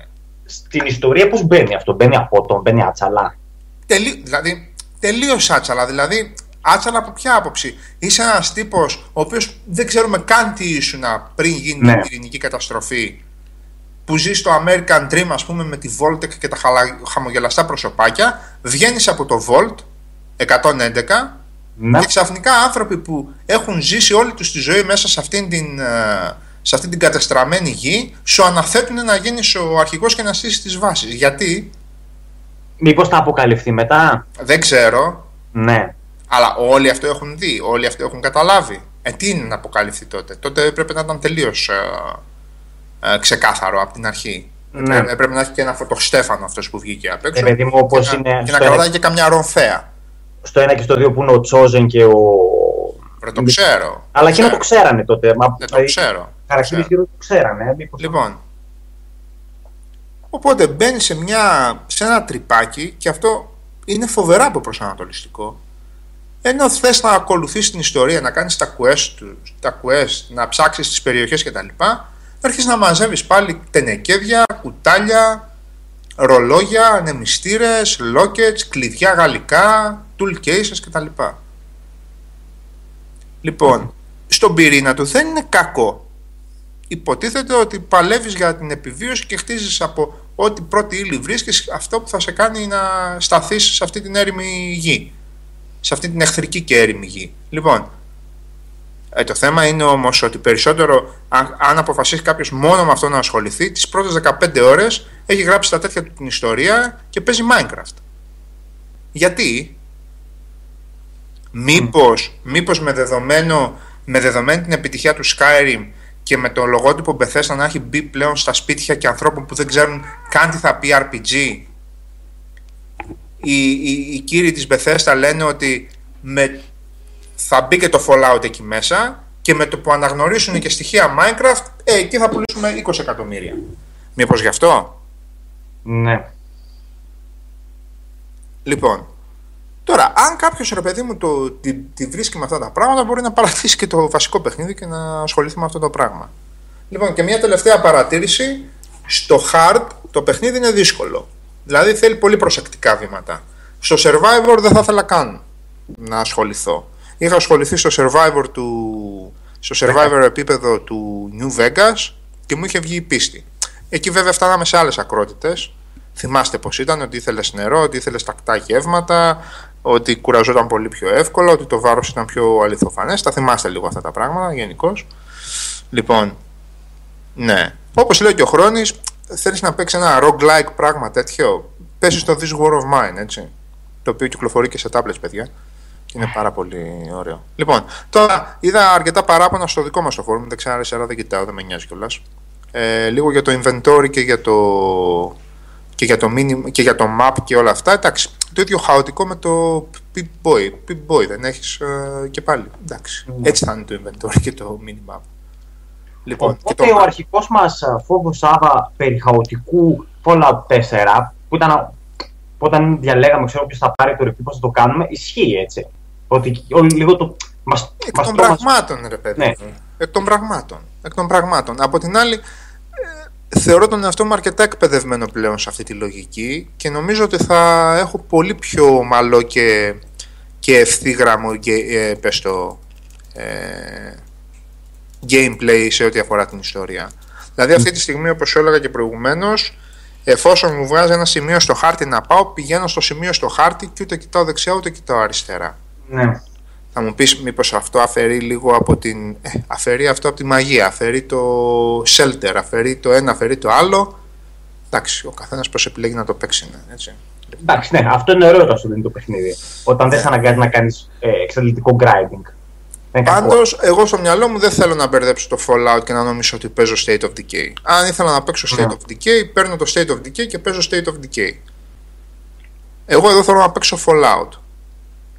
Και όσο και αν το ξεφτύλισα σε ό,τι αφορά, την, σε ό,τι αφορά την, το ψάξιμο στο 3, χωρίς να έχω αφήσει απολύτως, απολύτως με απολύτως τίποτα, νομίζω πως πλέον από αυτό το κομμάτι του, από αυτό το κομμάτι του gameplay έχω, έχω πάρει ό,τι ήταν. Είσαι καλυμμένο. Δηλαδή, ε, κατά τη γνώμη σου, από, σαφέστα το παιχνίδι δεν είναι κακό που δεν είσαι, αρέσει το παιχνίδι. Λοιπόν, Όχι, δεν είναι κακό. Ναι.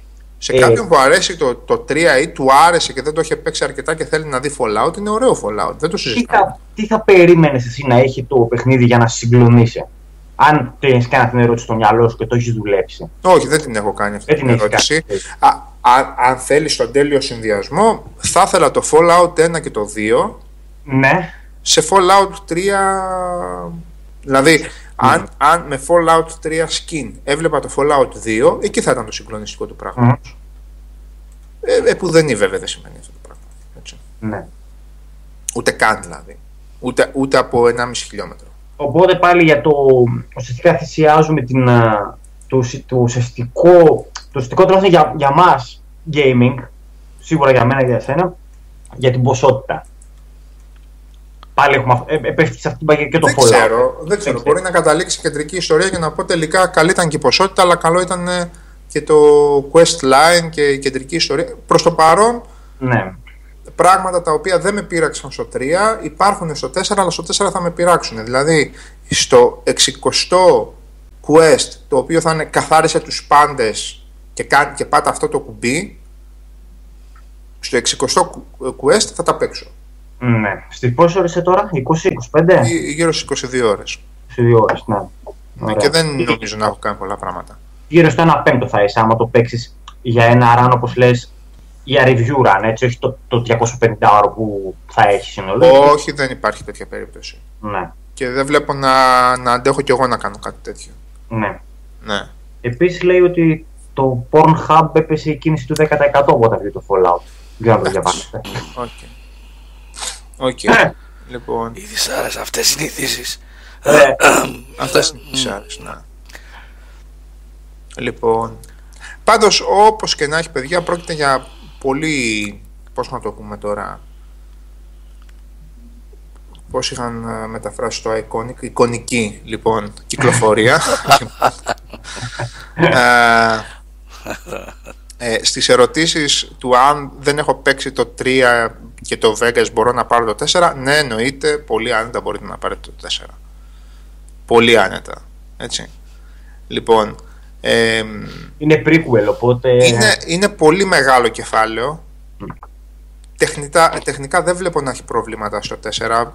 Πέρα από κάποια frame rate, ιδίως όταν αλλάζουν περιοχές, μόνο έτσι το καταλαβαίνω.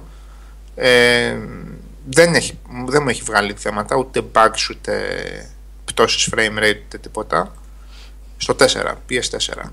Λοιπόν, ε, είναι μεγάλο κεφάλαιο και πρόκειται για ένα καθαρό παιχνίδι. Ελπίζω να μην, είναι, να μην καταλήξει να είναι ό,τι θεωρείται αυτή τη στιγμή single player. Δηλαδή single player θεωρείται το Minecraft αυτή τη στιγμή. Ναι. Στο, στο μεγάλο casual. Εντάξει. Ελπίζω να μην γίνει κάτι τέτοιο. Να μην είναι το Minecraft των, των RPGs. Μπορεί το Fallout 3 να ήταν το Minecraft των, των RPGs, αλλά θέλω να, να θυμίσω και το και quest επίπεδου δεν ξέρω αν θυμάστε αυτό με την κοινότητα, κάτι με Republic, αν το θυμάστε. Ναι. Με, με, με, εκείνο, με εκείνη την κοινότητα που θέλει να ψηφίσει για τον επόμενο αρχηγό ή εκείνο το εκπληκτικό quest με τους κανίβαλους. Δεν ξέρω ναι. αν το θυμάσαι, Νικό. Ε, το Republic σίγουρα το θυμάμαι. Κάτι Republic ήταν το ένα, Republic of Dave, μπράβο 6880, πες μας και ποιος είσαι. Και το άλλο ήταν με τους κανίβαλους, δεν ξέρω ναι. αν το θυμάσαι. Λοιπόν, ε, αυτά τα quest στο 3 έφτιαχναν την ατμόσφαιρα. Και αυτά ήταν τα quest βέβαια που έλειπαν από το, από το New Vegas που έπρεπε. Ένας άσημος, ο Νικόλο ο άσημος σίγουρα όχι. Ε, Συγγενής του άσημου; Λοιπόν. Ένα, μια λογική σκέψη, άμα κάνουμε για τα γραφικά, μπορούμε, να, μπορούμε πώς λένε, να συνδέσουμε κάποιες σκέψεις. Είναι ένα παιχνίδι το οποίο δεν, απε, δεν απευθύνεται αυστηρά σε hardcore αρπιτζάδες, οπότε πρέπει να πιάσει... Σε καμία περίπτωση, έτσι. Πρέπει σε, να σε καμία περίπτωση, ούτε καν. Και πολλά... Δηλαδή, ο σκοπός του είναι τύπου να πιάσει κοινό MMO. Να μην παρεξηγηθείς αυτό που λέω. Οπότε οι απαιτήσεις στο σύστημα πρέπει να είναι χαμηλότερες. Είναι μια λογική αυτή γιατί η Bethesda, ρε παιδί μου, σου λέει Δεν κάνω εγώ καινούργια μηχανή γραφικών. Ε, θε, Έχω βέβαια ε, και τα μοντάκια. Θεμητό αυτό. Θεμητό αυτό. Θεμητό. θεμητό, θεμητό. Ε, οπότε ίσως να εξηγεί την όλη αυτή. το γεγονός ότι έμειναν πίσω σε αυτό το θέμα. Ε, εντάξει, για θεμητό ναι, αλλά. Εντάξει. Όχι πάντα καλοδεχούμενο. Όχι πάντα καλοδεχούμενο. Επίσης, βέβαια, για να κάνω και την επισήμανση που πάντα κάνω σε τέτοιου είδους παιχνίδια, ε, τα μυγδαλάκια που έλεγε και ο Βελίξ έχουν πάντα την ουσία. Δηλαδή, διαβάστε αυτά που έχουν βάλει στα, στα τερματικά, στους υπολογιστές. Διαβάστε τα hints και τα, τα collectibles και όλα αυτά. Λοιπόν, ξετυλίγουν μια παράλληλη ιστορία, μια παράλληλη πραγματικότητα, ρε παιδί μου. Πράγματα που έγιναν τα 207 χρόνια που έλειπε ο, ο πρωταγωνιστής, λοιπόν, επιμέρους μικρές ιστορίες που έχουν ζουμί και που έχουν πάρα πολύ ενδιαφέρον κτλ. Αυτά στο 3 και στο New Vegas ήταν πάρα πολύ όμορφα. Πάρα πολύ όμορφα. Και στο, και στο 4 φαίνονται, φαίνονται πολύ καλοδουλεμένα. Λοιπόν, σε αυτό ποτέ δεν είχε πρόβλημα η Bethesda. Και στο Skyrim και στα Fallout. Ε, στο Oblivion όχι και τόσο. λοιπόν, οι γρίφοι στα τερματικά χρόνια έχουν ως εξής. Μπαίνεις μέσα, κάνεις τρεις προσπάθειες τυχαίε, βγαίνεις πριν την τέταρτη. Ξαναμπαίνεις μέσα. λοιπόν, έτσι λύνονται οι γρίφοι στα τερματικά και με κανέναν άλλο τρόπο. Λοιπόν. Εσύ πώς ε, θέσεις το, το tablet σου στο PlayStation που ένα παιδί; Ναι, είναι το Pip-Boy App, το application. Του λέει και real time έχεις uh, το Pip-Boy, δηλαδή χωρίς να το βγάλεις στο game, έχεις το map ανοιχτό και βλέπεις. Α, ωραία. Real time, κανονικά. Ένα άσχημο. Πριν από κάποια χρόνια η Nintendo, όταν το παρουσίασε αυτό το πράγμα, ότι, ότι έπιασε τον, τον ιερέα από τους όρχες, αλλά πού να ξέρε.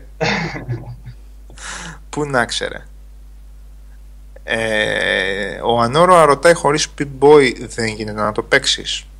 Τι ακριβώς εννοείς; Το, το Pip-Boy είναι in-game. Το ναι. application είναι, παίζει το ρόλο του να έχεις το Pip-Boy χωρίς να το βγάζεις in-game. Εννοείται ότι το παιχνίδι παίζεται χωρίς application, έτσι. Χωρίς Pip-Boy δεν παίζεται. Χωρίς Pip-Boy λίγο δύσκολο να παίζει. και βέβαια παραμένει ένας τεράστιος γρίφος στα, στα Fallout. Τι ρόλο ακριβώς βαράει το local map; Όταν δηλαδή πηγαίνεις στο map και βλέπεις από το world map πηγαίνεις στο local map. Ποτέ δεν έβγαλα άκρη με αυτό το πράγμα. Ποτέ δεν τον χρησιμοποίησα. Πρέπει να έχω παίξει γύρω στις 260 ώρες Fallout της νέας εποχής, 3 και New Vegas, μαζί με τα DLC τους. Ποιους εσωτερικούς χώρους, ρε Luigi?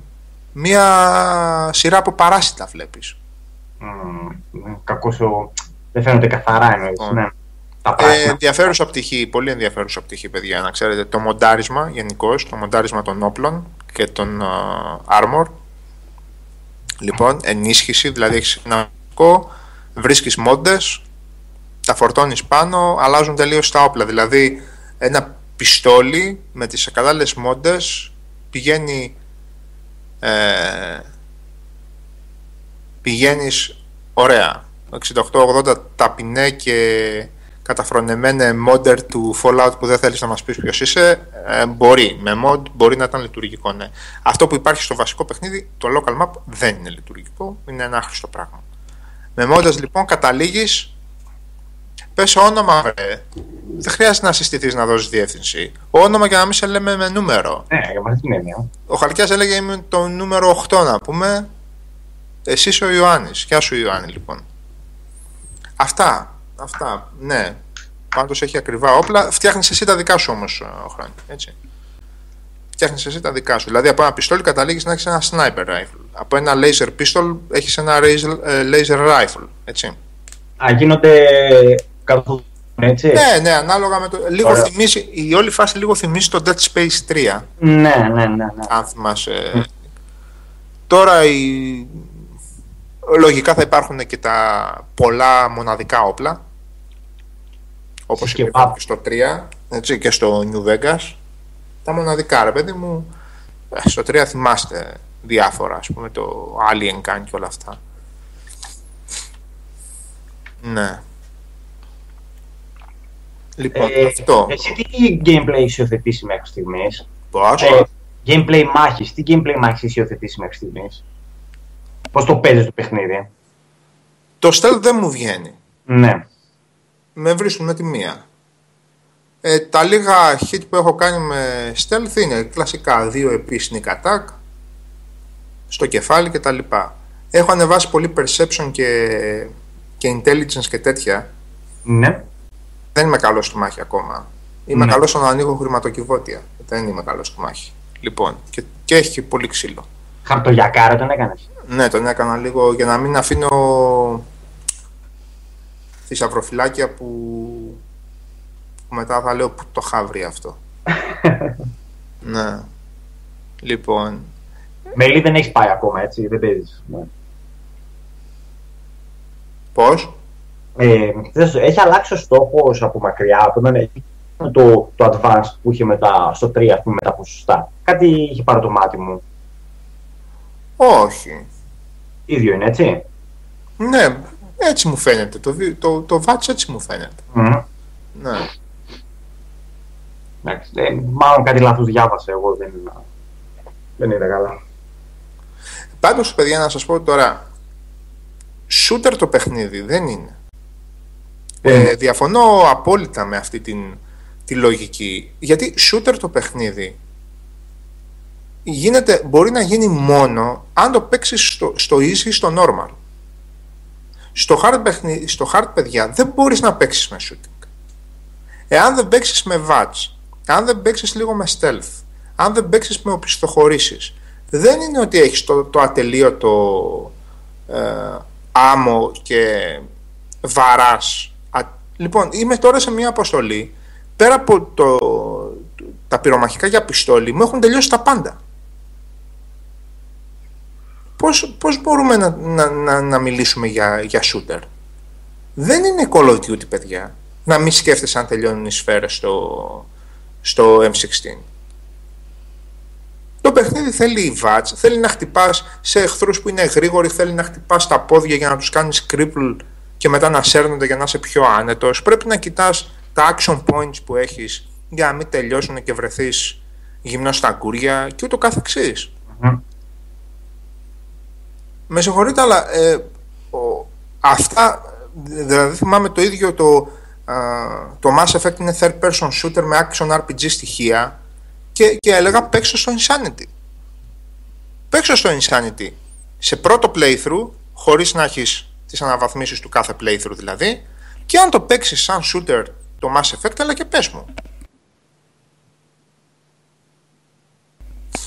Ε, ο Πέρις ρωτάει αν έχει ραδιενέργεια το παιχνίδι. Έχω φάει αρκετή ραδιενέργεια από το New Vegas, οπότε έχω κάνει ρετινοποίηση στο, στο δέρμα. Δεν, δεν την πολύ νιώθω προς το παρόν. Για κάποιον όμως είμαι σίγουρος που το παίζει πρώτη φορά, έχει ραδιενέργεια. Εγώ την πολύ ραδιενέργεια σε αυτή τη φάση την είχα φάει στο Fallout 2. Πολύ ραδιενέργεια όμως. Αλλά επειδή είχαν περάσει τα χρόνια και στο Fallout 3 όταν βγήκα πρώτη φορά από το Vault, έφαγα πολύ ραδιενέργεια και το γούσταρα πάρα πάρα πολύ. Δηλαδή τις πρώτες 5-6 ώρες του gameplay από το Fallout 3 ακόμα τις θυμάμαι. Λοιπόν, επίσης η ραδιενέργεια έχει το Stalker έτσι για να μην βεβαίως κνούτ. Πάρα πάρα πολύ σωστή Εκεί είχε και άλλη ραδιενέργεια βέβαια. Είχε κάτι bugs ρε φίλε, πια ραδιενέργεια και πιο radiation και πιο τίποτα. Και το ουκρανικό, έτσι. Ε; ραδιενέργεια. Και το 2000. αλλά, τα σούτερ, εσύ. Τα μέτρο. Τα μέτρο, ναι. Είναι ραδιενέργεια έχουν, ναι. Λοιπόν, και εκείνα ραδιενέργεια. Αντώνη, μια χαρά τρέχεις στο PlayStation 4. Μια χαρά. Λοιπόν, και για κάποιον που θέλει ντε και καλά, που γκρινιάζει και είναι ένα shooter μεταποκαλυψιακό κτλ. Sorry κιόλα. Το survivor και άλλαγε κάψες Στο survivor επίπεδο, έτσι. Λοιπόν, mm. και άλλαγε κάψες λοιπόν και τότε θα δεις ότι δεν θα παίξει καθόλου shooter. Οκ. Okay. Πολύ πολλά είπαμε, δεν χρειάζεται. Ακόμα και δεν το έχω πάει κιόλας. Να κάνω διάλειμμα ο Γιώργος τώρα, είναι καλή ώρα νομίζω, να μπουν και τα παιδιά. Τα παιδιά. Ε, τώρα θα πάμε. Ναι, έχω να μιλήσω πολλή ώρα. και μου διέσε πάλι ο λαιμός. Γύρισε. Γύρισε. Έκανε ένα καινούργιο κάτι της μοδός. Ποιο είναι; Ε, καινούργιο τραγούδι έβγαλε ο Κάρας. Α. Που είναι πολύ της μοδός. Δεν παρακολουθώ, τα παιδιά θυμάμαι. Λοιπόν, ε, επειδή είπε κάποιο παιδί προηγουμένως για Μόρτορ, ήθελα να πω κάτι γιατί είδα την. Ε, άστο, δεν μπορώ να μιλήσω, δεν μπορώ. Μη μου πεις στο extended. Ε, άστα, άστα να πάνε. Oh. Το video game, το video game, το video game έκανε ο άνθρωπος. Ήμουν σίγουρος ότι θα το βλέπεις.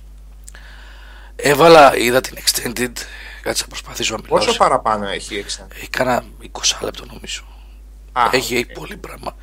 Μοιρασμένο Όμως σε όλο το μήκος της ταινίας. Αλλά ήθελα να πω απλά πως ε, βλέπεις τα Hobbit και ειδικά το τρίτο και βάζεις να δεις μετά Lord of the Rings και είναι σαν να βλέπεις video game. Το Hobbit είναι σαν video game. Ναι, ρε, μπροστά στα Lord of the Rings. Ναι, ναι, ναι. Για το The Battle of the Five Armies, λέω χρόνι.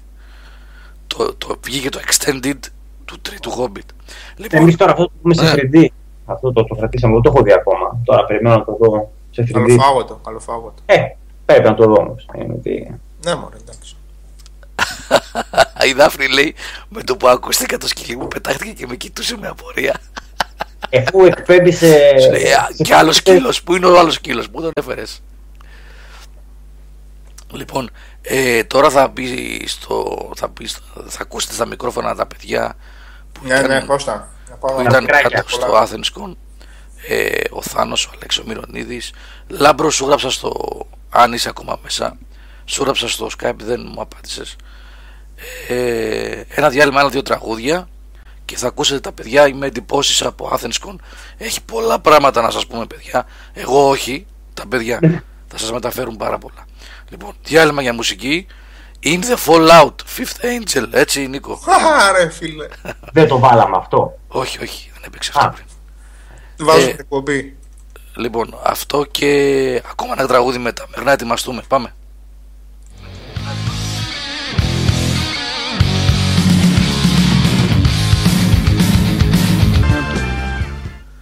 Έλα, Βασιλάκη. Ναι, κάποιος πρέπει να μιλήσει. Έχεις από το πρωί μέχρι το βράδυ. Έχεις θάρρος, είσαι τόσα χρόνια στη σκηνή. Μην κολλάς το webcast του, του Game Over.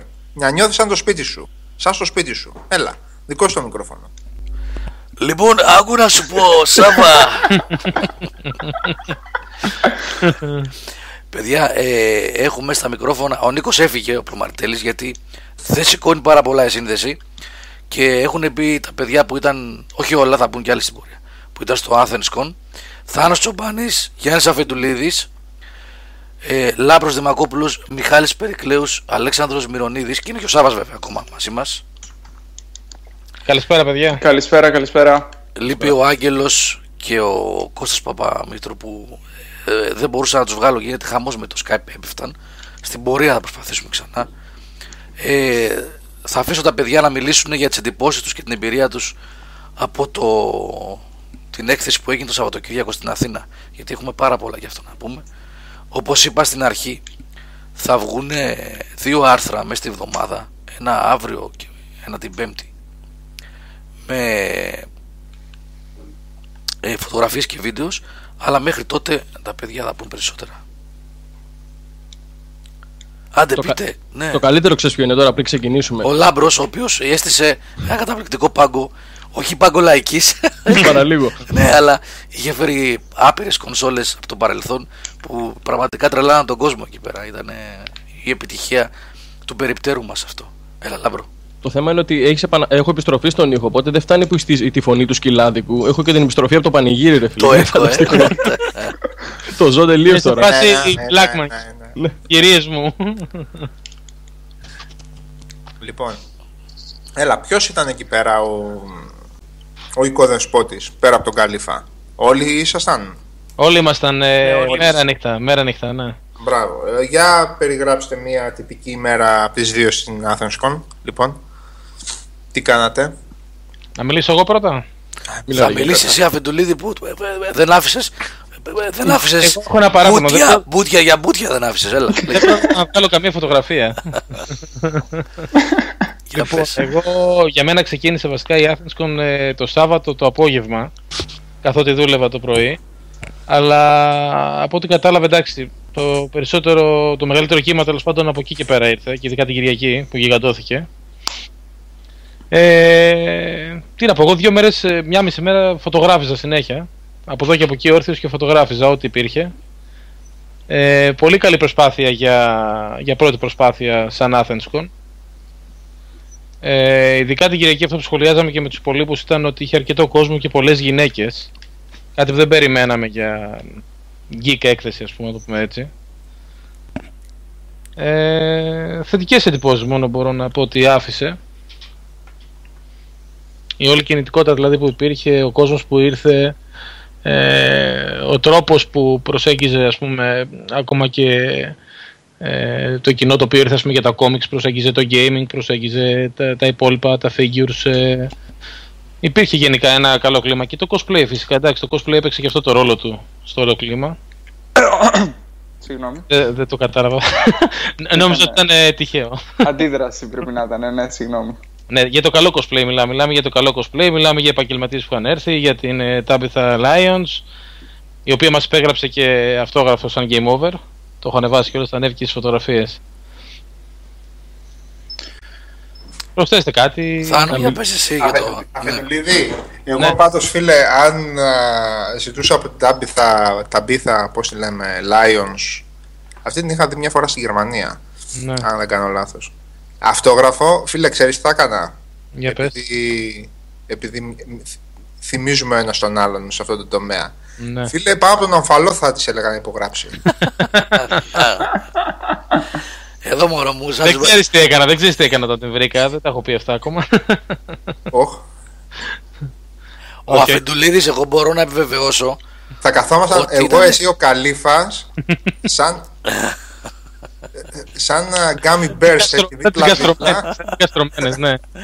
Η κοπέλα θα υπέγραφε ή θα έγραφε έκθεση; Έκθεση, ρε. Έκθεση. Ο Αφεντουλίδης, παιδιά, ήταν τρελός σκάουτερ. Τρελός σκάουτινγκ έκανε. Είπαμε δεν άφησε. Καλά, θα δείτε τις φωτογραφίες, θα δείτε. Από αύριο και μετά θα δείτε. Θα δείτε τι θα πάθετε. Θα δείτε τι θα πάθετε, θα σας πω εγώ. Σας Σαν δείξω. απειλή ακούγεται, ξέρω εγώ. Θα δείτε τι θα πάθετε. Ποιος το έλεγε αυτό στο. Θα σας δείξω, θα σας δείξω εγώ σε δύο εβδομάδες. Ε, συμπληρώνονται δύο εβδομάδες περίπου Σήμερα, σήμερα. Δεν ε, συνέβη τίποτα. Δεν συνέβη τίποτα. Λοιπόν, οι δύο εβδομάδες συμπληρώθηκαν. Αν ακούσει μπούφο, οι δύο εβδομάδες πληρώθηκαν. Τι σου φταίει το πουλί, το πτηνό τι σου φταίει; Ανόητη μπούφη του πληκτρολογίου. Συμπληρώθηκαν οι δύο εβδομάδες. Κάπου στις μία το μεσημέρι συμπληρώθηκαν. Για πες ρε Θάνωση Και μη γελάτε Μη γελάτε ρε Λίγε ρε Μόρτι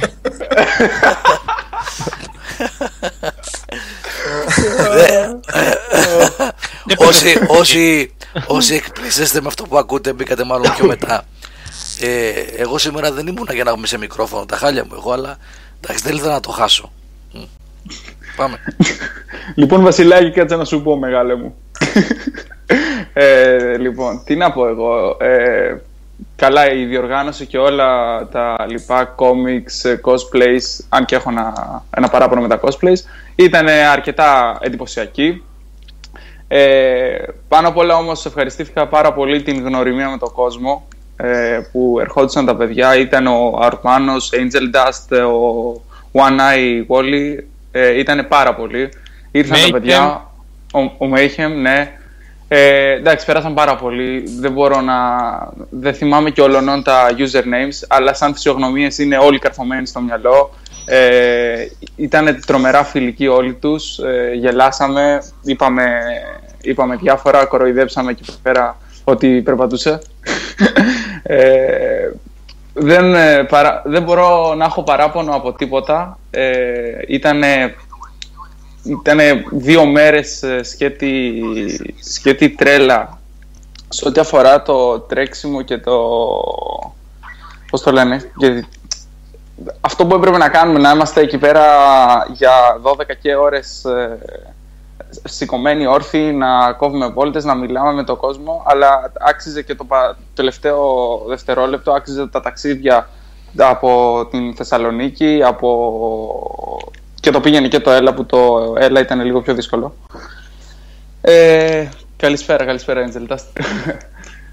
Δεν, δεν ξέρω, έχω μείνει άφωνος γιατί ήταν πραγματικά μια εμπειρία που δεν, δεν ξεχνιέται εύκολα και σε, έχω πάει και σε, και σε άλλα event και στην Αθήνα και εδώ στη Θεσσαλονίκη που έχουμε κάνει αυτό ήταν κάτι εντελώς διαφορετικό γιατί ήταν πάρα πολύ, πάρα πολύ μεγάλη και η απήχηση στο κοινό και τα παιδιά που ήρθαν ήταν πολλά μέσα από το site που μας διάβαζαν βέβαια είχαμε και αρκετές διασημότητες που πέρασαν ήταν εκεί πέρα ε, ο Τριβιζάς που υπέγραφε αυτόγραφα. Καλά, παιδιά, τεράστια επιτυχία. Καλά, εντάξει, παιδιά, ήταν απίστευτο αυτό. Ήταν τρομακτικό το ότι ε, Κυριακή, ε, μετά από δύο γεμάτα 12 ώρα, ε, και ενώ είχαν αρχίσει οι εκθέτες να μαζεύουν, ενώ είχε αρχίσει ο κόσμος να αποχωρεί, οι υπόλοιποι συγγραφείς, ε, σκητσογράφοι, cosplayers κτλ. είχαν αποχωρήσει επαγγελματίες και είχε μείνει ε, μέσα στη μέση του πουθενά μέσα στο χώρο. Δηλαδή, ε, ναι, αν πήγαινες από πάνω ε, και έχεις οπτική από τον πάνω όροφο, έβλεπες ένα, ένα χώρο να μαζεύεται και να φεύγει και ο Τριβιζάς να έχει μόνιμα ουρά. Είναι, είναι ένα απίστευτο πράγμα. Ήταν ένα τριχύλα επειδή ακριβώς όπως ήταν οι περισσότεροι που ήταν εκεί, ήμουν όλη την ώρα στη γύρα και φωτογράφιζα. Όποτε πέρναγα μπροστά από τον Ευγένιο τον Τριβιζά, ήταν η ουρά μόνιμα ε, τουλάχιστον 20, 30, 50 άτομα. Ε, πέτυχα φάση δηλαδή το μεσημέρι που παρακάλεσε ε, υπεύθυνοι τέλος πάντων επικοινωνίας του να τον αφήσουν να πάει ο άνθρωπος για μισή ώρα να ξεκουραστεί και να φάει. Δηλαδή ήταν ε, τρομερό, τρομερό, ανατριχίλα. Εμένα μου είπαν φίλοι που πήγαν για υπογραφές ότι περιμένανε πολύ περισσότερη ώρα στον Τριμπιζά από ότι σε ονόματα ε, Alan Grant, ξέρω εγώ, και άλλους δύο που ήταν της Disney. Πολλοί ήταν άδειοι λάμπρο. Ήταν δηλαδή να περιμένεις τον Τριμπιζά και να τον Alan Grant που κάνει Just Dread, ας πούμε, και ένα σωρό πράγματα. Εντάξει, είναι, είναι ναι. μεγάλο πράγμα. Και ο άνθρωπος είναι και μεγάλης ηλικίας. Έτσι, αυτό ακριβώς. Πώς άντεχε, αυτό λέγαμε, πώς άντεχε μετά από δύο ημέρες κοπιαστικές προφανώς είναι και σε μια αλφα ηλικία. Ε, και άντεχε όχι απλά να υπογράφει, τον έβλεπα στις 10 το βράδυ να συνεχίζει να συζητάει με τον ναι, κόσμο ναι, και να ανοίγει διάλογο. Ναι, ναι. Παρεμπιπτόντως, ο, ο Άλαν Γκραντ πέρασε με τη γυναίκα του από το περίπτερό μας κάποια στιγμή. Λέω τώρα ντρεπόμουν να του μιλήσω. Τράπηκα παιδιά. Δηλαδή, με το που τον είδα περνάει, λέω. Τώρα το σταματάς, του μιλάς, τι να πεις. Εντάξει, είχε, είχε, είχε μεγάλα ονόματα. Είχε... Καλά, εμείς τι ώρα φύγαμε, 10 το βράδυ Κυριακή και, και, είχε, ναι, ναι. Και είχε ακόμα ουρά ναι. τεράστια. Δηλαδή ο άνθρωπος πρέπει να έχει πολλή δουλειά μπροστά το ακόμα. Δύο πράγματα ήταν σταθερά σε μέγεθος οι ουρέ, ε, του Τριβιζά και στο Game of Thrones μπροστά για φωτογράφηση στην είσοδο. Ναι, ναι, ναι. ναι. Από το Cup Cup. Ναι. Στο εννοείς την αίθουσά μας, ε, Γιάννη. Έτσι, ναι, το χρόνο. Ναι, ναι. Άφησα στην άκρη γιατί δεν θέλω να περιευθολογήσουμε. τα τσίρκα. σε να βγάζανε φωτογραφίες ο κόσμος. Εγώ, εγώ, εγώ ήμουν κομμάτι του Τεκόρσα. Ήμουνα ο, ο Ρόμπερτ Μπαράθιον χωρίς πολλά μαλλιά αυτό. Κά, κάθονταν στην αγκαλιά σου και έτσι. Με τόσα κιλά, ναι, αλλά λιγότερα μαλλιά. Ρόμπερτ Μπαράθιον. Σάβα, ξέρεις τι ήθελα να σου το πω αυτό. Είχαν μέσα σε όλα αυτά τα εργαστήρια και τα σεμινάρια που κάνανε, είχε ένα αφιέρωμα, δεν είδα ποιοι μιλήσανε ε, αφιέρωμα πραγματεία, πώς θα το πω, στο Κόναν το βάρβαρο του Τζον Μίλιους. Και είχε κόσμο ε. μέσα αυτό το σεμινάριο. Ναι. Θα, είχε, θα είχες βρει πολλά ενδιαφέροντα πράγματα αν είχες κατεύθυνση. Καλά, δεν αμφιβάλλω. Ναι, ναι. Ξέρετε τι ξεχάσαμε να πούμε; Ότι μαζί μας ήταν και ο Τσάκη, ο Γιώργος Τσακύρο. Βέβαια, ήρθε και ο Τσακύρο την Κυριακή. Ναι, ναι, ναι. Ο οποίος... Αυτό δεν το βάλατε να υπογράφει. Θεός Ε, Ήταν, Έκανε... Πες, πες, ε, Γιάννη, πες. ήταν incognito, λέω, ναι. Το θέμα είναι, παιδιά, να πούμε ότι η διοργάνωση ήταν πάρα πολύ καλή. Δηλαδή, εγώ είχα, έχω τη χαρά να έχω πάει και στο εξωτερικό σε έκθεση κόμικ και ήταν τουλάχιστον εισάξια, μπορώ να πω. Και, και βγάλε, βγάλε στην άκρη, ας πούμε, ότι είναι πρώτη φορά. Ξεχάσω, σαν να, είναι, σαν να γίνεται χρόνια. Ήταν πάρα πολύ καλό. Δηλαδή, και σαν εκθέτε ότι δεν είχαμε κανένα πρόβλημα και για τον κόσμο. Και εγώ μίλησα και με πολύ κόσμο που πάμε και στην Ελλάδα. Έχουμε και άλλα συνέδρια που είναι εξίσου καλά, βέβαια. Και ήταν άψογο σε όλα. Σε όλα. Το μόνο πρόβλημα ήταν λίγο κίνηση απ' έξω που εγώ, ας πούμε, δεύτερη μέρα που ήρθα πιο αργά συνάντησα κίνηση, γιατί έγινε ένα μικρό μπλέξιμο. Ταλαιπωρήθηκε ίσως ο κόσμος. Μέσα ήταν άνετα, ήταν όλα οργανωμένα, είχε απ' όλα. Εδώ ένα άλλο μεγάλο θέμα που πρέπει να θίξουμε είναι ότι επιτέλους πρέπει να φύγει και αυτή η στάμπα του geek ότι, είναι η... ότι είμαστε οι παραπεταμένοι. Γιατί η προσέλευση ήταν τεράστια Και από όλες τις ηλικίες, έτσι. και από όλες τις ηλικίες, γυναίκες. γονείς, παιδιά, γυναίκες, ναι. Και τα δύο φύλλα, ναι, ναι, ναι. και από όλα, έτσι. Όχι ότι νομίζουμε ότι ο Geek είναι ο, ο non-lifer που δεν βγαίνει από το σπίτι του και με το καπελάκι με την έλικα από πάνω. Εντάξει. Αυτό είναι εντάξει. Το πολύ γραφικό. ναι, αυτό πρέπει κάποια στιγμή ας πούμε, να το καταλάβουμε για να σπάσει. Και ήταν και καλό που πρώτη φορά βάλαμε, μπήκε και το gaming. Αυτό που είπαν τα παιδιά προηγουμένως για το gaming, ότι δεν είχε πολύ gaming κτλ. Δεν φταίει η έκθεση γι' αυτό. Φταίνουν αυτοί που δεν πήγαν. Προσκλήσεις προ gaming έγιναν. Το gaming μάλλον δεν πήρε χαμπάρι πόσο δυνατό ήταν αυτό το, το συνέδριο. Ε, γιατί εδώ σε πληρώνω αυτό που λέει ο Λάμπρος η επιτυχία ήταν πολύ μεγάλη. Χιλιάδες θα μάθουμε στοιχεία πιστεύω μέσα σε επόμενες μέρες ε, προσέλευση, πόσος κόσμος ήταν. Είχε επιτυχία διοργανωτική, δηλαδή όπως είπε ο Λάμπρος είχαμε ε, κανένα παράπονο δεν είχαμε μάλλον από το, ε, το περίπτερο, το χώρο μας και την ε, επικοινωνία με τους ανθρώπους που το έτρεξαν. Είχε ε, επιτυχία επί της ουσίας σαν προϊόντα μέσα. Ήταν για να κλαις το τι δεν έβλεπες παιχνίδια. Σαν θα θυμάσαι το webcast που είχαμε κάνει και είχες πάρει φόρα και έλεγες μπουγγελόφατσες κάστρα και πολιορκητές Ναι. και πολλά Ναι. όλα ήταν εκεί ήταν εκεί όλα Και όλα Να τα και κρίσω, πέτρεψα να τα κρίσω με αυτά τα πράγματα. Μου με γύρισαν 30 χρόνια πίσω. όλα Σάβα όλα όλα όλα όλα όσα είχαμε πει στην εκπομπή εκείνη ήταν εκεί ε, μαχητές του διαστήματος κεραυνίτες ασφάλτου ό,τι, ό,τι είχαμε πει τα, τις πλαστικές φιγούρες τα, πώς τα είχατε πει ρε Σάβα και Γιάννη; Ε, που ήταν λιπιονίκος Στο προ... γίνει τερατομάχη. αυτό αυτό Ναι, ναι, ναι, ναι. ναι, ναι. Είχε Ήταν, εξωγήινες. ήταν και δίπλα Ναι. μας ο ένας. ναι Είχε. Είχε σάβα αυτά που ήταν και μέσα στις χλαπάτσες που παίρναμε, που ήταν σε διάφορες μορφές, αυτά είχε. κάστρα και πολιορκητές ναι είχε κάστρα και πολιορκητές πίνει πον σίντι ό, Φωτεινούλιδες, το πίνει πόνο, ας πούμε, είχα να το δω εγώ από, από 3-4 χρονών. Ε, δεν το θυμόμουν να κάνω, το είχα διαγράψει από το μυαλό μου. για αγορά παιδιά Το βεβαίως για είδα αγορά και, και πήγε κατευθείαν στο κομμάτι του κεφάλου μου που είχε παραμείνει μέσα. Και από Ε, gaming είχε έτσι gaming νοσταλγικά πράγματα. Είχε, ναι, είχε retro computers που κάνουν συνήθως αυτές τις παρουσιάσεις. Το δικό μας το είχε- περίπτερο που είχε φέρει ο Λάμπρος είχαμε από Atari 2600 μέχρι φορητά είχαμε πάρει, είχα φέρει εγώ. Είχαμε καμιά δεκαπενταριά κονσόλες, ήταν παιδιά Ναι, που ναι, είχαμε ναι. στήσει εκεί. Κόμιξ πάρα πολλά, παλιά καινούρια, φιγούρες παλιές καινούριες, μπλουζάκια, αφήσει, τατού, ε, κοσμήματα, σκαλιστά. Τι είχε, πάρα πολλά πράγματα, πάρα πολλά. Και είχε τεράστια επιτυχία και το καλύτερο απ' όλα για μένα, ότι ο κόσμος ρε παιδιά έχει ένα χαμόγελο στα χείλη με το που έμπαινε. Όπου πήγαινε έλεγε Α, αυτό το θυμάσαι. Α, εκείνο το θυμάσαι. Είχα τέτοιο μου το πέταξε η μάνα μου. Είχα αυτό που το πήρε ο αδερφός μου. Ναι. Όλος ο κόσμος αυτό έλεγε. Ένας μας είπε ότι του πέταξε η μάνα του το NES, ρε φίλε, το πέρασε για κουτί. Ναι, ρε φίλε.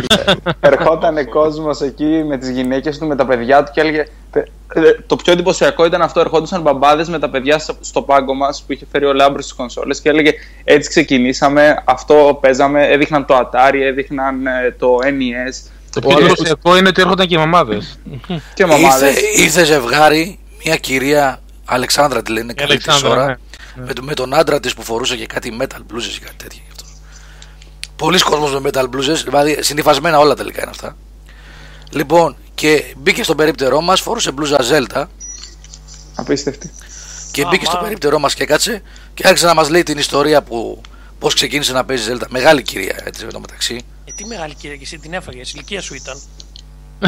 αυτό εννοώ, δεν είναι κανένα κοριτσάκι. Σωστό, παιδί μου, αυτό. σωστό. Είπα μεγάλη κυρία, δεν είπα γριά, ρε.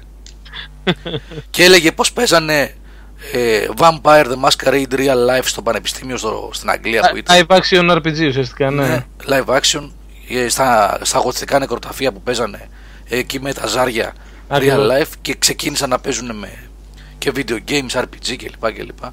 Τρελός κόσμος ρε παιδιά, τρελός κόσμος. Τρελός κόσμος. Ε, Με, με την καλή έννοια, έτσι, γιατί ακούγεται λίγο περίεργο. Δικός μας κόσμος δηλαδή που, Δικός μας, ναι. με, ναι, που αγαπάει όλα αυτά που αγαπάμε ας πούμε τα, τα συγγενή μεταξύ τους χόμπι έτσι. Ναι. Ήταν, ήταν πραγματικά η επιτυχία για μένα πολύ μεγάλη αυτό το συνεδρίο και μακάρι να ήταν να έβγαλε και τα έξοδά του ώστε να ε, επαναληφθεί αυτό και ακόμα μεγαλύτερο του χρόνου. Ωραίος ήταν αυτός που είχε έρθει με το παιδί του και του έλεγε, έλεγε στο γιο του. Του λέει: Αυτό λέει, του έδειχνε ξέρω το ατάρι, όταν το είχα δεν υπήρχες ούτε σαν σκέψη. Αυτό, αυτό έγινε. Εδώ είχαμε αρχίσει να το ψήνουμε με τη μάνα σου. Εδώ πάνω σε αυτό έγινε. Κάτι τέτοιο. Θυμάμαι είχε έρθει ένας τύπος, τα βλέπει και λέει: Ωραία, εδώ έχει προσκύνημα. Α, ναι, το Ναι, κανελάκι. ναι.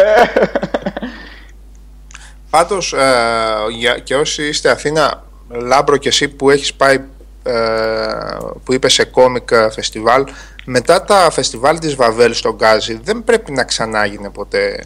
Γίνεται. Κάτι- Το Comic Dome γίνεται. Το Comic Dome γίνεται μετά τη Βαβέλ.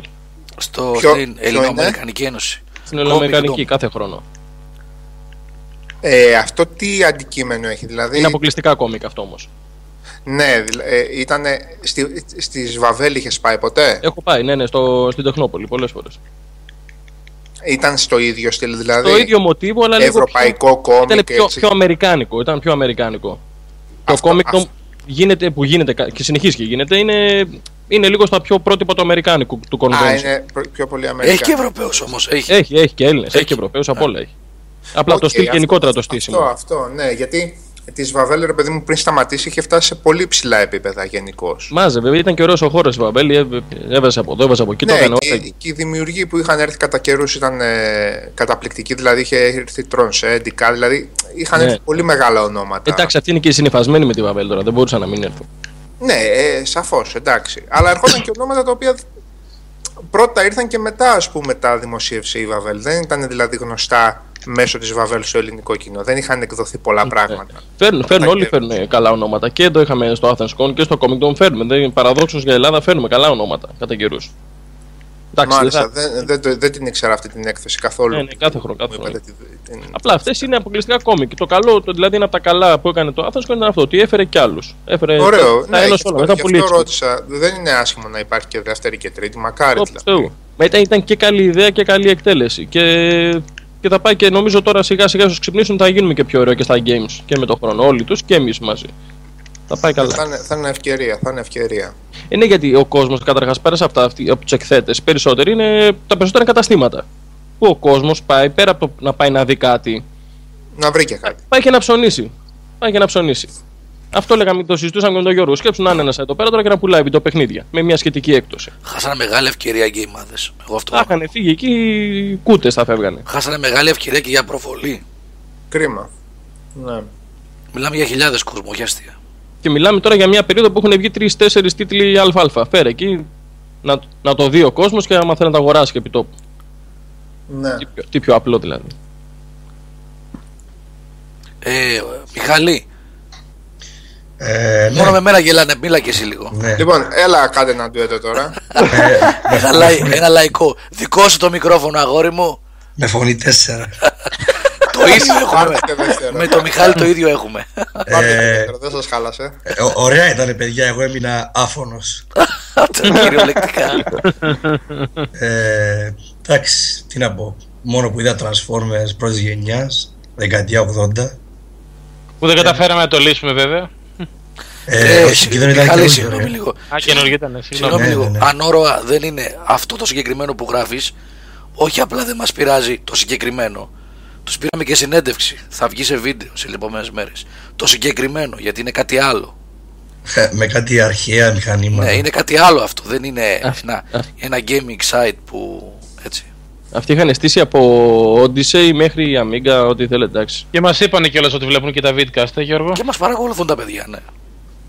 Βεβαίως. Συνέχισε, Μιχάλη, συγγνώμη. Ε, πολλοί κόσμος όπως είπαν και οι προηγούμενοι. Ε, πολλές γυναίκες ειδικά Κυριακή. Και το Σαββατό φυσικά. Κάνα ουίσκι δεν γίνεται. τα γαρίφαλα, τα γαρίφαλα φέρα μας πετάξεις. Ε, πάρα πολύ ωραίο cosplay με βάση τα δικά μου γούστα. Πάρα πολύ ωραίο. Ε, θα δείτε τις φωτογραφίες που τράβηξε ο Γιάννης. Ε, αυτά βασικά. Ελπίζω να συγχυστεί όπως, ε, όπως έγραψαν και προηγούμενοι στο, στα σχόλια γιατί είναι αξιόλογη η έκθεση και νομίζω ότι αξίζει να συνεχίσει. Λίγο πιο κεντρικά να την κάνουν την επόμενη, σε ένα καλύτερο χώρο. Νομίζω θα έχει παραπάνω κόσμο. Ήταν ήδη αρκετές χιλιάδες Σαββατοκύριακο. Αλλά νομίζω μπορεί να πάει, μπορεί να πάει ακόμα καλύτερα. Εντάξει, οι διοργανωτές είχαν φροντίσει βέβαια και για τη μετακίνηση. Που την Κυριακή υπήρχε και πρόβλημα με τις συγκοινωνίες. Είχε δωρεάν Uber, ναι. Είχε δωρεάν ταξί, παιδιά. Και Όχι ήταν- ταξί, Uber. Ε, Uber, συγγνώμη, εντάξει. Ε, τα... Είναι για τεράστια μερικούς διαφορά που- στο, στον κόστο, φίλε. Για αυτό Ναι, το λέω. που, για μερικούς που δεν ξέρουν. Τώρα θα πεις σε κάποιον Uber και θα σου πει τι είναι το Uber. Ψάξτε τι είναι το Uber, θα καταλάβετε. Ναι. Είναι ένα είδος ιδιωτική εταιρεία ταξί, ας το πούμε έτσι. Και αυτό. Αν και δηλαδή είχε, είχε και κόσμο, είχε και το ένα, είχε και το άλλο, με τις απεργίες και με αυτά, ε, ήταν επιτυχημένη η έκθεση. Αυτό. Να πω κάτι άσχετο. Ε, αν καταφέρω να το πω. Έχω να πάρει ένα PM ε, από τον Σπύρουσμαν. Δεν ξέρω αν μας ακούει τώρα αν είναι live. Ε, είναι εντελώ άσχετο, παιδιά. Απλά επειδή δεν ξέρω τι να απαντήσω στον άνθρωπο, το έχω παρακολουθήσει. Λέει ότι αγοράσε το Gears of War Ultimate ψηφιακό digital από το live για το One. Και ενώ λέει γράφει ότι θα πάρει. Α, τα μέσα γράφουν λέει ότι θα έχει δωρεάν τα υπόλοιπα Gears. Δεν μπορεί να τα κατεβάσει λέει από το One. Ακόμα νομίζω. Δεν ισχύει ακόμα αυτό; Όχι, όχι. Ακόμα να προσθεθούν. Α, δεν έχουν προσθεθεί ακόμα. Νομίζω Ναι, ναι. γιατί ακόμα ολοκληρώνεται ίσως η λίστα με τα, Με το backwards. με τα συμβατά παιχνίδια, ναι. Είναι μέσα στη λίστα, αλλά μπορεί να μην έχουν προσθεθεί μέσα στο Ωραία. Σπύρουσμαν, αν μας ακούς, αυτή είναι η απάντηση. Δεν ξέρω κάτι περισσότερο. Λοιπόν, α, έχουμε γράψει ήδη λέει ο Άγγελος. Δεν διαβάζει κανείς σας game over, ρε παιδιά. είδα, είδα, είδα κι άλλα. Το Σαββατοκύριακο καλά. αυτό δεν διάβασε. Έλα μου. Α, Ε. εδώ πέρα ο Γιάννης λέει ότι όχι, μόλις το κατέβασε. Τώρα είναι μέσα στο Gears από το 3 από το 1. Όχι, τις προηγούμενες εβδομάδες είναι η είδηση. Α, Δεν τα έχουν περάσει ακόμα. Ναι, τώρα λέει κατέβασε όμως ο Γιάννης εδώ γράφει. ότι- 1η Δεκεμβρίου θα μοιραστούν οι κωδικοί για τα Gears, λέει ο, εβδομ- ο Νίκος ο 1979. Ε, ε, ισχύουν και τα άλλα τα... Και το Gears 3 που το βρήκε τώρα ο Γιάννης που λέει ότι το κατέβασε; Πώς το κατέβασε; Το δικό του ρε φίλε έβαλε. Α, το Έπαιρνε δικό του. δισκάκι Α, και α, α, κατέβηκε, ναι, Α, 1η Δεκεμβρίου είναι για τα δωρεάν. Οκ, ναι, ναι. το ναι. δωρεάν, ναι. Ναι, το, το φυσικό απλά γίνεται in-store. Κατεβάζει το. Εγώ μετά από το Undead δεν είχα τίποτα άλλο και κατέβασα το Shadow Complex που, ήταν, που τα είχα αγορασμένα, άρχισαν να εμφανίζονται τα αγορασμένα. Ναι, μου ναι, με το πίσω εμφάνισε και εμένα αυτό. στο, ναι, στο Marketplace και ξανάρχισα λίγο Shadow Complex. Καλή φάση. Γνωρίζετε αν είναι συμβατά, Μιχάλη, είναι συμβατά τα save, δηλαδή αν κάνω Νομίζω απνεύμα ναι. στο cloud Νομίζω, ναι. θα το δει; Ναι, και, Δηλαδή. και DLCs θα, θα περάσουν. και τα DLC, ωραία. Ναι. Έτσι είχαν πει, ναι. Ε, παιδιά, ε, να ξέρετε πάντως αυτό το πράγμα θα λειτουργήσει σήμερα έδωσα δάνεισα σε ένα φιλαράκι 13-14 χρονών δηλαδή ο φίλος, σου είναι ο, πατέρας, ο φίλος μου είναι ο πατέρας του ένα παιχνίδι για PlayStation 4 πήρε το PlayStation 4 μου λέει ρε Σέβα να δεν βρίσκουμε πολύ ακριβά τα καινούργια παιχνίδια καταλαβαίνετε τώρα και του λέω τώρα ότι με το άλλο, το Xbox λέω τώρα, το One, μπορεί, θα μπορούσε να παίξει, γιατί με ρώτησε, με το PlayStation 3 λέει δεν μπορούμε να παίξουμε κανένα παιχνίδι, του λέω Βασίλη, λέω, δεν γίνεται. Έτσι και έτσι, δεν μπορείς να βάλεις το δισκάκι μέσα και να παίξεις. Αλλά λέω στο άλλο μπορείς να παίξεις πλέον κάποια παιχνίδια από το 360 που έχω λέω πάρα πολλά, ξέρει γι' αυτός ότι έχω πολλά. Λοιπόν και αυτό το πράγμα θα αυξάνεται και μου λέει, είδες λέει αν το ξέραμε πριν τρεις μήνες πήρε το PlayStation 4, αν το ξέραμε λέει αν σε είχα ρωτήσει, λέει, μπορεί να παίρνει εκείνο. Ε, ε, θα παίξει ρόλο αυτό, παιδιά, να ξέρετε. Θα παίξει πολύ ρόλο. Εμένα με έβαλε στο τρυπάκι να ξαναβάλω τίτλους αυτή τη στιγμή. Ενώ το γελίο είναι ότι εγώ συνεχώς το έχω συνδεδεμένο το 360 έτσι. Δηλαδή δεν το έχω βγάλει ποτέ το 360. Φανταστείτε και τον κόσμο που τα πούλησε ή τα βάλε στο ράφι. Έτσι. Να ρωτήσω κάτι. Το online θα δουλεύει σε, αυτά, σε αυτούς τους backwards τίτλους ή είναι απλά για το single; Δεν νομίζω. Όχι παιδιά, εγώ είχα διαβάσει ότι θα δουλεύει. Θα δουλεύει, θα δουλεύει κανονικά. Θα δουλεύει κανονικά. Εκείνο το βιντεάκι που... Για όπου υποστηρίζεται, έτσι, ναι. Και τι, δηλαδή αυτοί που έχουν τον τίτλο στο 360 θα μπορούν να παίζουν με αυτούς που έχουν στο Xbox ναι, One ναι, ταυτόχρονα. Ναι, ναι, κανονικά. Μάλιστα. Αυτά είναι ωραία βήματα. Πολύ καλό, Καλά πολύ καλό. βήματα. Αυτά είναι καλά βήματα. Παιδιά, Νομίζω έχω, ότι- έχω, προς, έχω προσθέσει τον Κώστα, συγγνώμη που διακόπτω. Είναι στην παρέα μας ο Κώστας Γεια σου Παπαμήτρου. Κώστα. Γεια σου Κωστή. Γεια Γεια σου, σου, αυτή. Θανόμη. Γεια σας, Κώστα, παιδιά. Κώστα, είσαι Κίνα τώρα. Παιδιά, εγώ είμαι Κίνα. Η ώρα αυτή τη στιγμή είναι 6 και 4 το ξημέρωμα. δεν έχω αξιωθεί να πάω για ύπνο. Ε, εντάξει, ε, δεν είναι jet lag απίστευτο. Τώρα, επειδή το, το να λες Κίνα είναι ολόκληρη Ήπειρος, πού ακριβώς είσαι; Είμαι νότια Κίνα, στο Νάντσανγκ. Περίπου μία ωρίτσα από το Hong Kong με αεροπλάνο βέβαια πάντα. Μια ωρίτσα με αεροπλάνο. Ναι, ναι, γιατί, ναι, ολο- ναι. ναι, βέβαια, γιατί οι αποστάσεις είναι και λίγο διαφορετικές. Οι αποστάσεις εδώ πέρα μετρούνται μόνο με τα αεροπλάνα, παιδιά. Δεν μετρείται με τίποτα άλλο. Εντάξει, δεν- δεν- Θες να πεις Κώστα λίγο, επειδή δεν ξέρω τι ποιότητα σύνδεσης θα έχουμε, πέφτουν, κάνουν.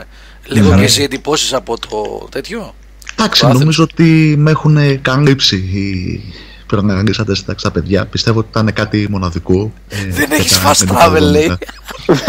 Δεν έχει- Να σου πω, fast travel δεν έχεις να πας. από, πε- από την Μετρούπολη να πας. Εντάξει. Ε, αυτό δεν νομίζω ότι έχω να προσθέσω κάτι άλλο. Μακάρι να έχει πάει κάνα, μακάρι να υπάρχει κάτι τέτοιο και του χρόνου. Εγώ προσωπικά εντάξει, το απόλαυσα στο τίποτα άλλο γιατί έτσι και με το περιεχόμενο της έκθεσης, δηλαδή όλο αυτό το πράγμα που θύμιζε πάρα πολλά από τα παιδικά χρόνια και κυρίως ότι γνώρισα και εσάς γιατί δεν είχα την ευκαιρία έτσι να συναντηθούμε σε προηγούμενο event από τότε δηλαδή που μπήκα πιο ενεργά στην ομάδα και με όλα τα παιδιά που πέρασα το Σάββατο από το Game Over. Έτσι και μιλήσαμε και διασκεδάσαμε και γενικά δηλαδή όλο το περιβάλλον. Εύχομαι αυτό το πράγμα δηλαδή μακάρι να συνεχιστεί και του χρόνου να, να έχει πάει δηλαδή σούπερ, να έχει κάνει τα έξοδά της. Ε, ήταν, ήταν εμπειρία και εντάξει, δεν, δεν, δεν έχω να πω κάτι άλλο πάνω σε αυτό. Ωραία. Ήταν νέο. Τελικά όλοι σου είπα, με χαμόγελο ήμασταν εκεί πέρα, σαν τα χαζάγια λέγαμε. Ε, γιατί δεν Ανέβασε- ευχαριστηθήκαμε. Ναι, ναι, το ευχαριστή. Ναι, παρά την κούραση περάσαμε καλά. Ναι. Ε, Έβασε ειδικά μια το, φωτογραφία ο Τζάρσεντ τώρα στο, στο community και είμαστε όλοι με κάτι χαμόγελα μέχρι τα αυτιά. Ναι, σαν τα χαζάγια λέγαμε. Ναι. Ναι. Παιδάκι. ειδικά το, το Amiga με το ψηλάκι μπροστά, που το βλέπε αμέσως. Το Amiga ποιο; Με το ξυλάκι μπροστά. Το Atari. Ε, το, Atari, sorry, βρε. το, το Atari. Α, το Atari, ναι. Ναι, το ναι. Atari με το ξύλο, το έπιπλο. Το 2600 είναι. ναι. Αυτό Ναι, ναι, ναι. πρέπει να το περάσει ο, ο, ο Λάμπρος από κλίβανο τώρα. Το, το περνάω λούστρο κάθε χρόνο.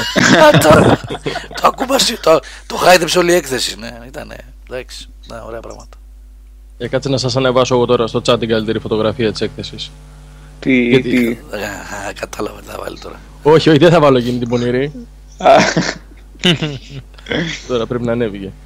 Να πούμε επίσης, γιατί θα βγει τώρα και σχετικά με τη φωτογραφία, ότι είδαμε και Oculus Rift. Μέχρι και αυτό φέρανε. Ναι, Α, ναι, ναι. Αυτό παιδιά πώς το ανακάλυψαν τώρα τα παιδιά τελευταία. Πω, δεν μπορώ να μιλήσω. Έγα από το Ας κεράτο. το πει κάποιος που το Τι ανακάλυψε. τσίρκο. Έτσι λίγο. Τι τσίρκο. Λοιπόν, ε, τελευταία στιγμή, πριν κλείσουμε 10 παρά, έρχονται τα παιδιά και μου λένε: Είναι ένα παλικάρι εδώ, ο οποίος έχει φέρει development kit, ε, Oculus Rift, και είναι κιόλας και γάλιο Δεν δεν ακούστηκε τίποτα. Είναι και από το Εγάλεο. και πάω και του λέω: Έλα εδώ, ρε φίλε, πού είσαι εσύ από το Εγάλεο. Είναι τι- ένα χιλιόμετρο παρακάτω είναι, έχουν γραφεία και φτιάχνουν παιχνίδι για το Oculus Rift. Θαυμάστε το Μυρωνίδη. Γεια σου, ρε, Next Λάμπρο. dimension, next dimension. Φίλε, να ρωτήσω, το virtual reality είναι μέσα ή από γύρω; Εκείνη ήταν σε μια ζούγκλα μέσα, Σάβα. παιδιά, όταν το φόρεσα, έμπαινε το μαλλί μπροστά. Αυτό θα πει immersion. Immersion, ε, αυτή. Επική φωτογραφία είναι αυτή. Αυτές αφεντουλίδι τις φωτογραφίες τις έχω εγώ για να ανεβάσω; Αυτή δεν την έχω εγώ. Πρέπει να μου τη στείλετε, πρέπει να μπει στο άρθρο αυτή. Δεν την έβγαλα εγώ αυτή, στείλω. Βέβαια, εγώ τουλάχιστον το δοκίμασα πρώτη φορά. Το... Δεν βοηθούσε σε καμία περίπτωση και ο τίτλος και το περιβάλλον κτλ. Αλλά δεν ήταν τόσο εντυπωσιακό. Όχι, δεν είναι, είπαμε. Δεν αυτό ήταν άλλο πράγμα. Δεν είναι αυτό που. Ναι, ναι, τα γραφικά. Ο τίτλος ήταν pre-αλφα, ρε παιδιά, έτσι. Να μην, δεν είμαστε τόσο αυστηροί. Όχι για τον τίτλο, εντάξει, ο τίτλος. Ήξερε για την εμπειρία, ρε παιδί μου, για αυτό που είδες. Ότι και καλά που λένε είσαι μέσα στον τίτλο και το ένα και το άλλο. Δεν ήταν τόσο, πώς το λένε, immersive όσο το περιμένουμε, όσο ξέρεις, ότι ναι, θα δε, χάνεσαι εκεί πέρα. Δεν ήταν Assassin's Creed, ρε, ναι. δεν μ' αρέσει. δεν είναι πολύ immersion. Θα σου πει ο Σάβα που το έχουν πει για πολλά ο immersion στα ταξίδια που πάει. Πολλά κάθε φορά. για όλα τα παιχνίδια.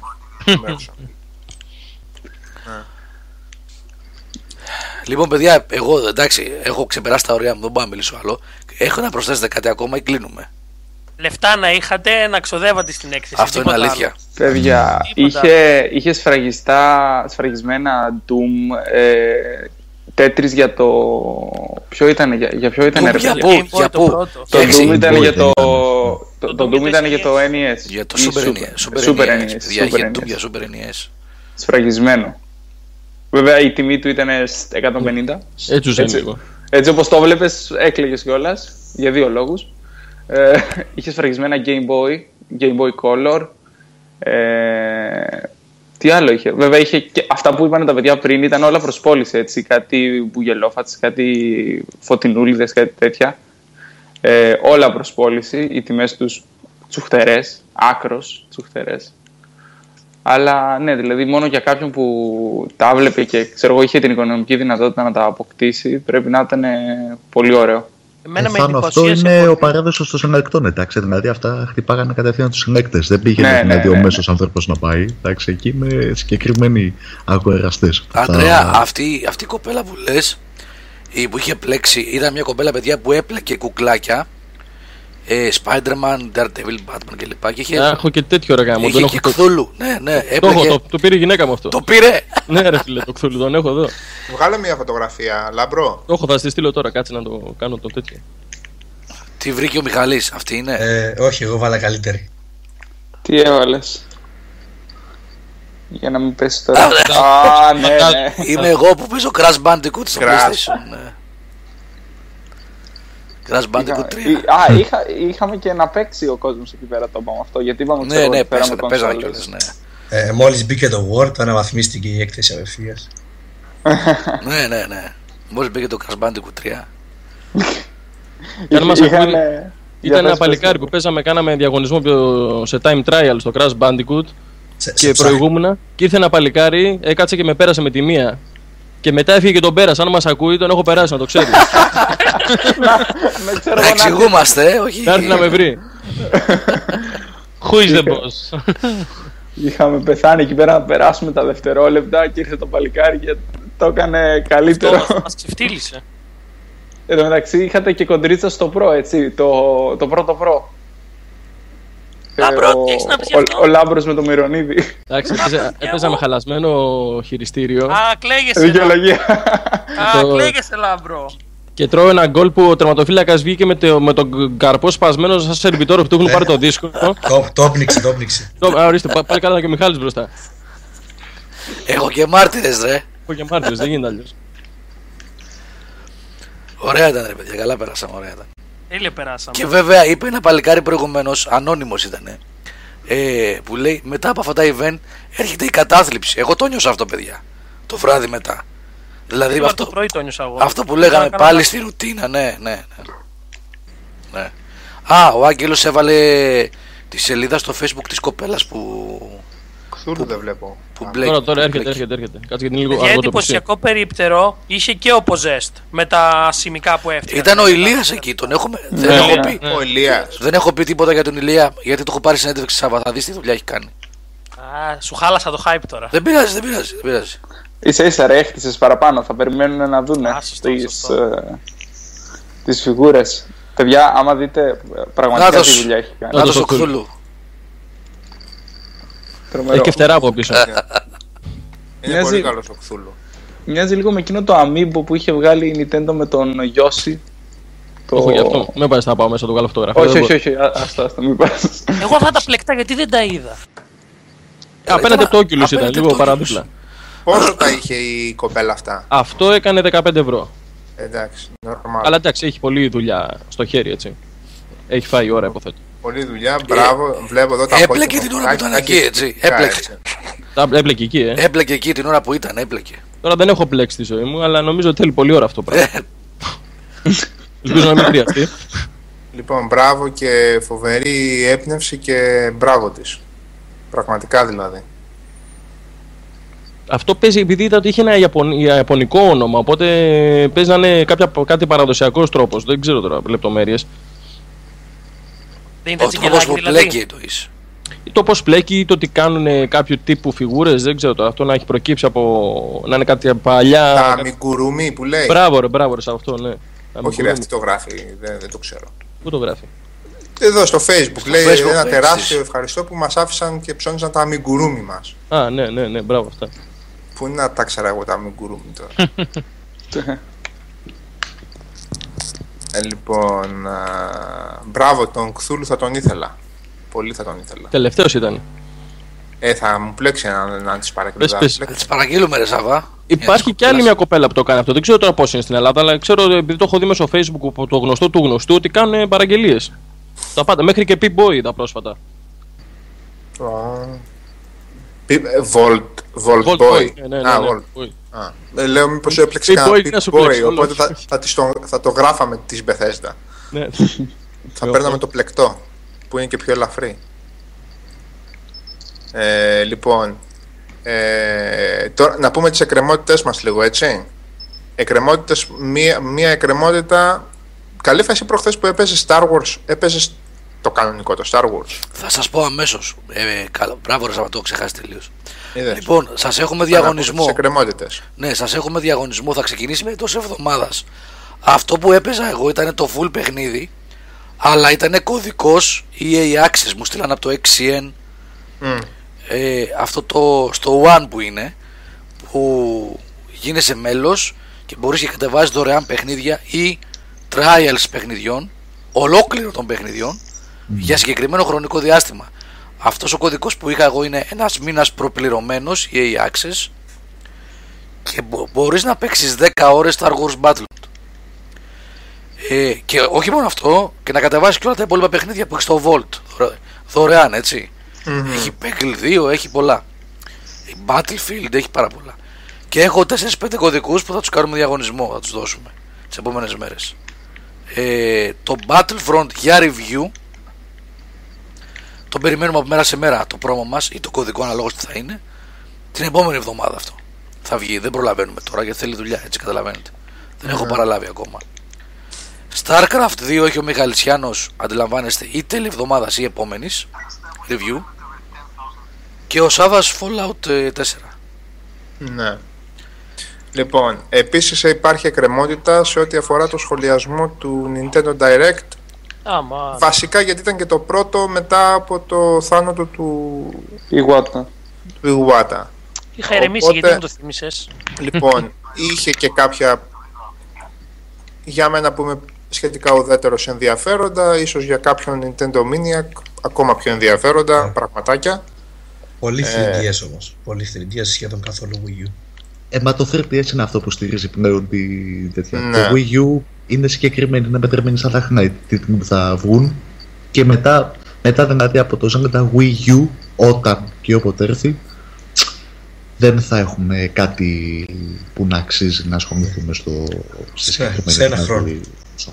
Σε ένα χρόνο, ναι. Στο, ένα, στο διάστημα αυτό θα βγουν κάποια πράγματα τα οποία... Παρακαλώ. Α, και ο Άγγελος, παιδιά, είναι και ο Άγγελος στην παρέα πλέον. Τώρα κλείσαμε, εμφανίστηκαν όλοι, ναι. Άγγελε, ήπιαμε εδώ ίσκια, ρίξαμε γαρί, φαλαφίλε, έχασες, έχασες. Καφάκου, τι λέ, τι μας λέ. λοιπόν, ε, έχουμε αυτή την εκκρεμότητα. Η άλλη εκκρεμότητα είναι ότι πρέπει να κάνουμε διπυρωτική σύνδεση και να κάνουμε full εκπομπή, όχι μόνο για εντυπώσεις της AthensCon Δηλαδή, εντάξει, αυτό τώρα είναι σουρεάλ, έτσι, να είναι ο Κώστας, ας πούμε, στην Κίνα και να μας λέει τι εντυπώσει από την Άθεν πριν τέσσερις. Ε, είναι σουρεάλ. Σαμπά, σουρεάλ ήταν όλη η παρουσία εξ αρχής, δηλαδή αυτό κάτσε πολύ τυχαία. Δεν είναι τελείως γιούχου. Λοιπόν, το ότι ο Κώστας είναι στην, στο Nunchuck που θυμίζει το Nunchuck του Wii Mode, ας πούμε. δηλαδή είναι πόσο. Οπότε, αυτό το γιούχο οπωσδήποτε και με το λάμπρο πρέπει να το κάνουμε πες το, να το κάνουμε κανονικό webcast. Δύο ωράκι, δύο μισά ωράκι. Να κάτσουν λίγο οι ώρες. Εντάξει, 6 και 4 θα κάνεις ένα τσάι. Καφέ δεν νομίζω να έχετε εκεί στην Κίνα. λοιπόν, θα κάνεις ένα τσαγάκι. Ε, λοιπόν, Σάβα, έχουμε Starbucks. Εντάξει, δύο στενά ακριβώς κάτω από το σπίτι μου έχω Starbucks. Ωραία, οπότε... Λοιπόν, ό,τι κάνει αυτό. Starbucks επιμένω, τσάι θα κάνεις. λοιπόν, θα κάνεις ένα δυνατό τσάι που λες και θα κάτσουμε να κάνουμε ένα δυο μισά ωράκι. Και ο Λάμπρος έτσι μην μένουμε με τις εντυπώσεις από την AthensCon. OK, okay, λοιπόν, και κάνουμε και το επόμενο έτσι, το webcast. Ο, ο Κώστας θα μας κάνει και ανταπόκριση από το Tokyo Game Show, είναι κοντά του χρόνου. Εννοείται, εννοείται, εννοείται αυτό. Καλά να είμαστε, εκεί να είναι και να πάμε και μια φορά στο Tokyo Game Show. Μόνο αυτό έμεινε, δεν έμεινε τίποτα άλλο. Αυτό, ναι, μόνο αυτό έμεινε. Από τα πολύ μεγάλα μόνο αυτό. Λοιπόν, ε, Άγγελε, πες και εσύ κάτι για το Athens Con. Εντάξει, με καλύψαν όλοι οι προηγούμενοι που μιλήσανε. Απλώς θέλω να πω ότι μου έκανε πολύ μεγάλη εντύπωση η κοπέλα η τελευταία που είδαμε που είχε ντυθεί το Star Wars, το καροτσάκι που είχε έρθει, που είχε ντυθεί, πώς λένε, ε, το Άιλα, το. κόλλησα. Του Ηλέκ, πώς τη λένε στην Μπράβο, του Ηλέκ, μπράβο. μπράβο. Ναι. Αυτές με τα μπλε. Αυτό μου έκανε ναι. πολύ μεγάλη εντύπωση Εντάξει. Α, τρίχασα. Ε. Σε άγγιξε, ναι. ναι. Ήταν... Είναι μια διέξοδος, είναι μια διέξοδος αυτή, παιδιά. Ναι.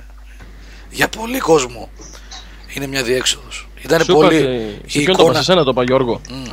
Του είχα δει στην Αγγλία σε convention ε, με κόμιξ που ήταν πάλι μια κοπέλα με καροτσάκι και τι φανταστικό είχε κάνει. Είχε ντυθεί η Άριελ Γοργόνα. Α, Γοργόνα. Ναι. Έλα. Οπότε είχε καλύψει τα πόδια και, και πήγαινε σαν Γοργόνα. Εντάξει, φανταστικό. Αυτά είναι ωραία. Αυτή, αυτή ήταν πολύ ωραία εικόνα. Ήταν στο τέλος κιόλας και ήταν πολύ ωραία εικόνα. Γενικά, εντάξει, ήταν ωραία αυτά που είδαμε εκεί. Και είχε και ωραία hot dog. Ω, ισχύει. Το Εγώ το επιβεβαιώνω. το, ε, ναι, αλλά πρέπει να πω ότι κάθε φορά που πήγαινε πλήρωνε και άλλο, άλλο, άλλο τίμημα. Ό,τι θέλανε ναι, χρεώνανε, έτσι. Ό,τι θέλανε. Πραγματικά. Ισχύει, ισχύει, ισχύει. Κλέβαν τον κόσμο. Αυτό πρέπει να το πούμε. Ό,τι θέλανε χρεώνανε. Για ποιο λέμε τώρα; Το catering που είχαν εκεί, το ε, φαγητό, ό,τι θέλανε. Τη μία μέρα πήρα ε, τρία hot dog και μια coca-cola για τα παιδιά ε, 9,80. Την επόμενη μέρα πήρα ένα hot dog και μια coca-cola 6 ευρώ. OK. Okay. Ό,τι να είναι. Και ναι, δεν ήταν και φθηνά να πεις. Ήταν 4, 3,5 εκεί κυμαινόντουσαν. Ένα hot dog και μια coca-cola 6. Ναι, και τους είπα ότι κάναν λάθος, λέω δεν μπορεί. Εγώ πλήρωσα ένα χοντό και μία μπύρα πέντε. Πώς γίνεται αυτό. Ναι, δεν βλέπεις τι γίνεται. Αυτό σου λέω, ό,τι να είναι. Πέρυσι 44 έχω πάει Τόκιο. Δεν έχω πάει Τόκιο Game Show. Σε event είχα πάει για προ. Όχι Τόκιο Game Show. Α, είχαμε και ομιλία. Ο Γιώργος εσύ μίλησε εκεί το Σάββατο. Το Σάββατο, ναι, το πρωί. Ναι, μόνο εντάξει. Είχαμε και μια ομιλία. Ναι. Έτσι με αυτή τη, φωνα... με αυτή τη φωνή. Όχι, όχι, αυτή την πήρα στο βράδυ τη φωνή. Την αγόρασα. Α, γιατί με αυτή τη φωνή θα έρθουν ζεμπεκές από κάτω. Την αγόρασα το βράδυ. Το, προ, το event για το προ στη Βραζιλία είναι άλλο, Chris. Έχω κάνει, έχω κάνει δύο ταξίδια για το προ. Ένα Τόκιο και ένα Σαο Δεν μπορώ άλλο, ρε. Δεν μπορώ Σαο Πάολο. Σαο Δεν μπορώ άλλο. Παιδιά, εγώ θα σταματήσω, κλείνω. Να καληνυχτήσουμε ή γιατί όρεξη και για άλλο εσείς. Ε, εντάξει, ξέρω εγώ έχουμε τίποτα άλλο. Άμα τους αφήσεις θα μιλάνε. Το ξέρω. Καλά, άμα μας αφήσεις, έχουμε να πούμε για cosplay στο RAD. Κλείσε γιατί δεν θα, δεν θα μας μαζέψεις. Κλείσουμε τότε να προλάβουμε το κακό. Τίποτα. Αυτά. Μακάρι να έχουμε κι άλλα τέτοια. Και, και να μαζευόμαστε έτσι όλοι μαζί. Να έρχεται και ο Σάβα που του αρέσει τόσο η Αθήνα. Εγώ δεν έχω πρόβλημα με την Αθήνα. Όποτε ήρθα καλά πέρασα. Στο επόμενο, ε, εφόσον βολέψει, να είμαστε καλά. Τώρα μιλάμε για ένα χρόνο μετά. Ο Σάβα, ε, εφόσον οι συγκυρίες το επιτρέψουν, πρέπει να το δει γιατί πραγματικά θα του αρέσει. Πραγματικά θα του αρέσει. Και όχι θα το δει, πρέπει να του κλείσουμε ένα σεμινάριο, να μιλήσει. Κάτι. Τι να τους πω εγώ, ρε φίλε. Κάτι, τι. Ε, με- με- ποιος θα μιλούσε. Κάποιος μίλησε για, το, για τον Κόναν τον Βάρβαρο. Εντάξει, για τον κόμμα το βάρβαρο μπορώ να μιλήσω. Ε, αυτό σε λέω. Έπρεπε στο να- έχει άλλο. Ναι, κατέβαγα το γατάκι, κάσε με να σου πω εγώ. αυτό, ναι. Του χρόνου πρέπει να κάνουμε κάτι μεγαλύτερο όμως τώρα. Ναι. Δεν ξέρω τι θα γίνει. Χορεύτριε θα βγάλουμε, δεν ξέρω τι. Κάτι, κάτι, κάτι μεγαλύτερο πρέπει να γίνει. Εντάξει. Ε, κάποιοι άλλοι μόνο αυτό δεν κάνανε. ναι,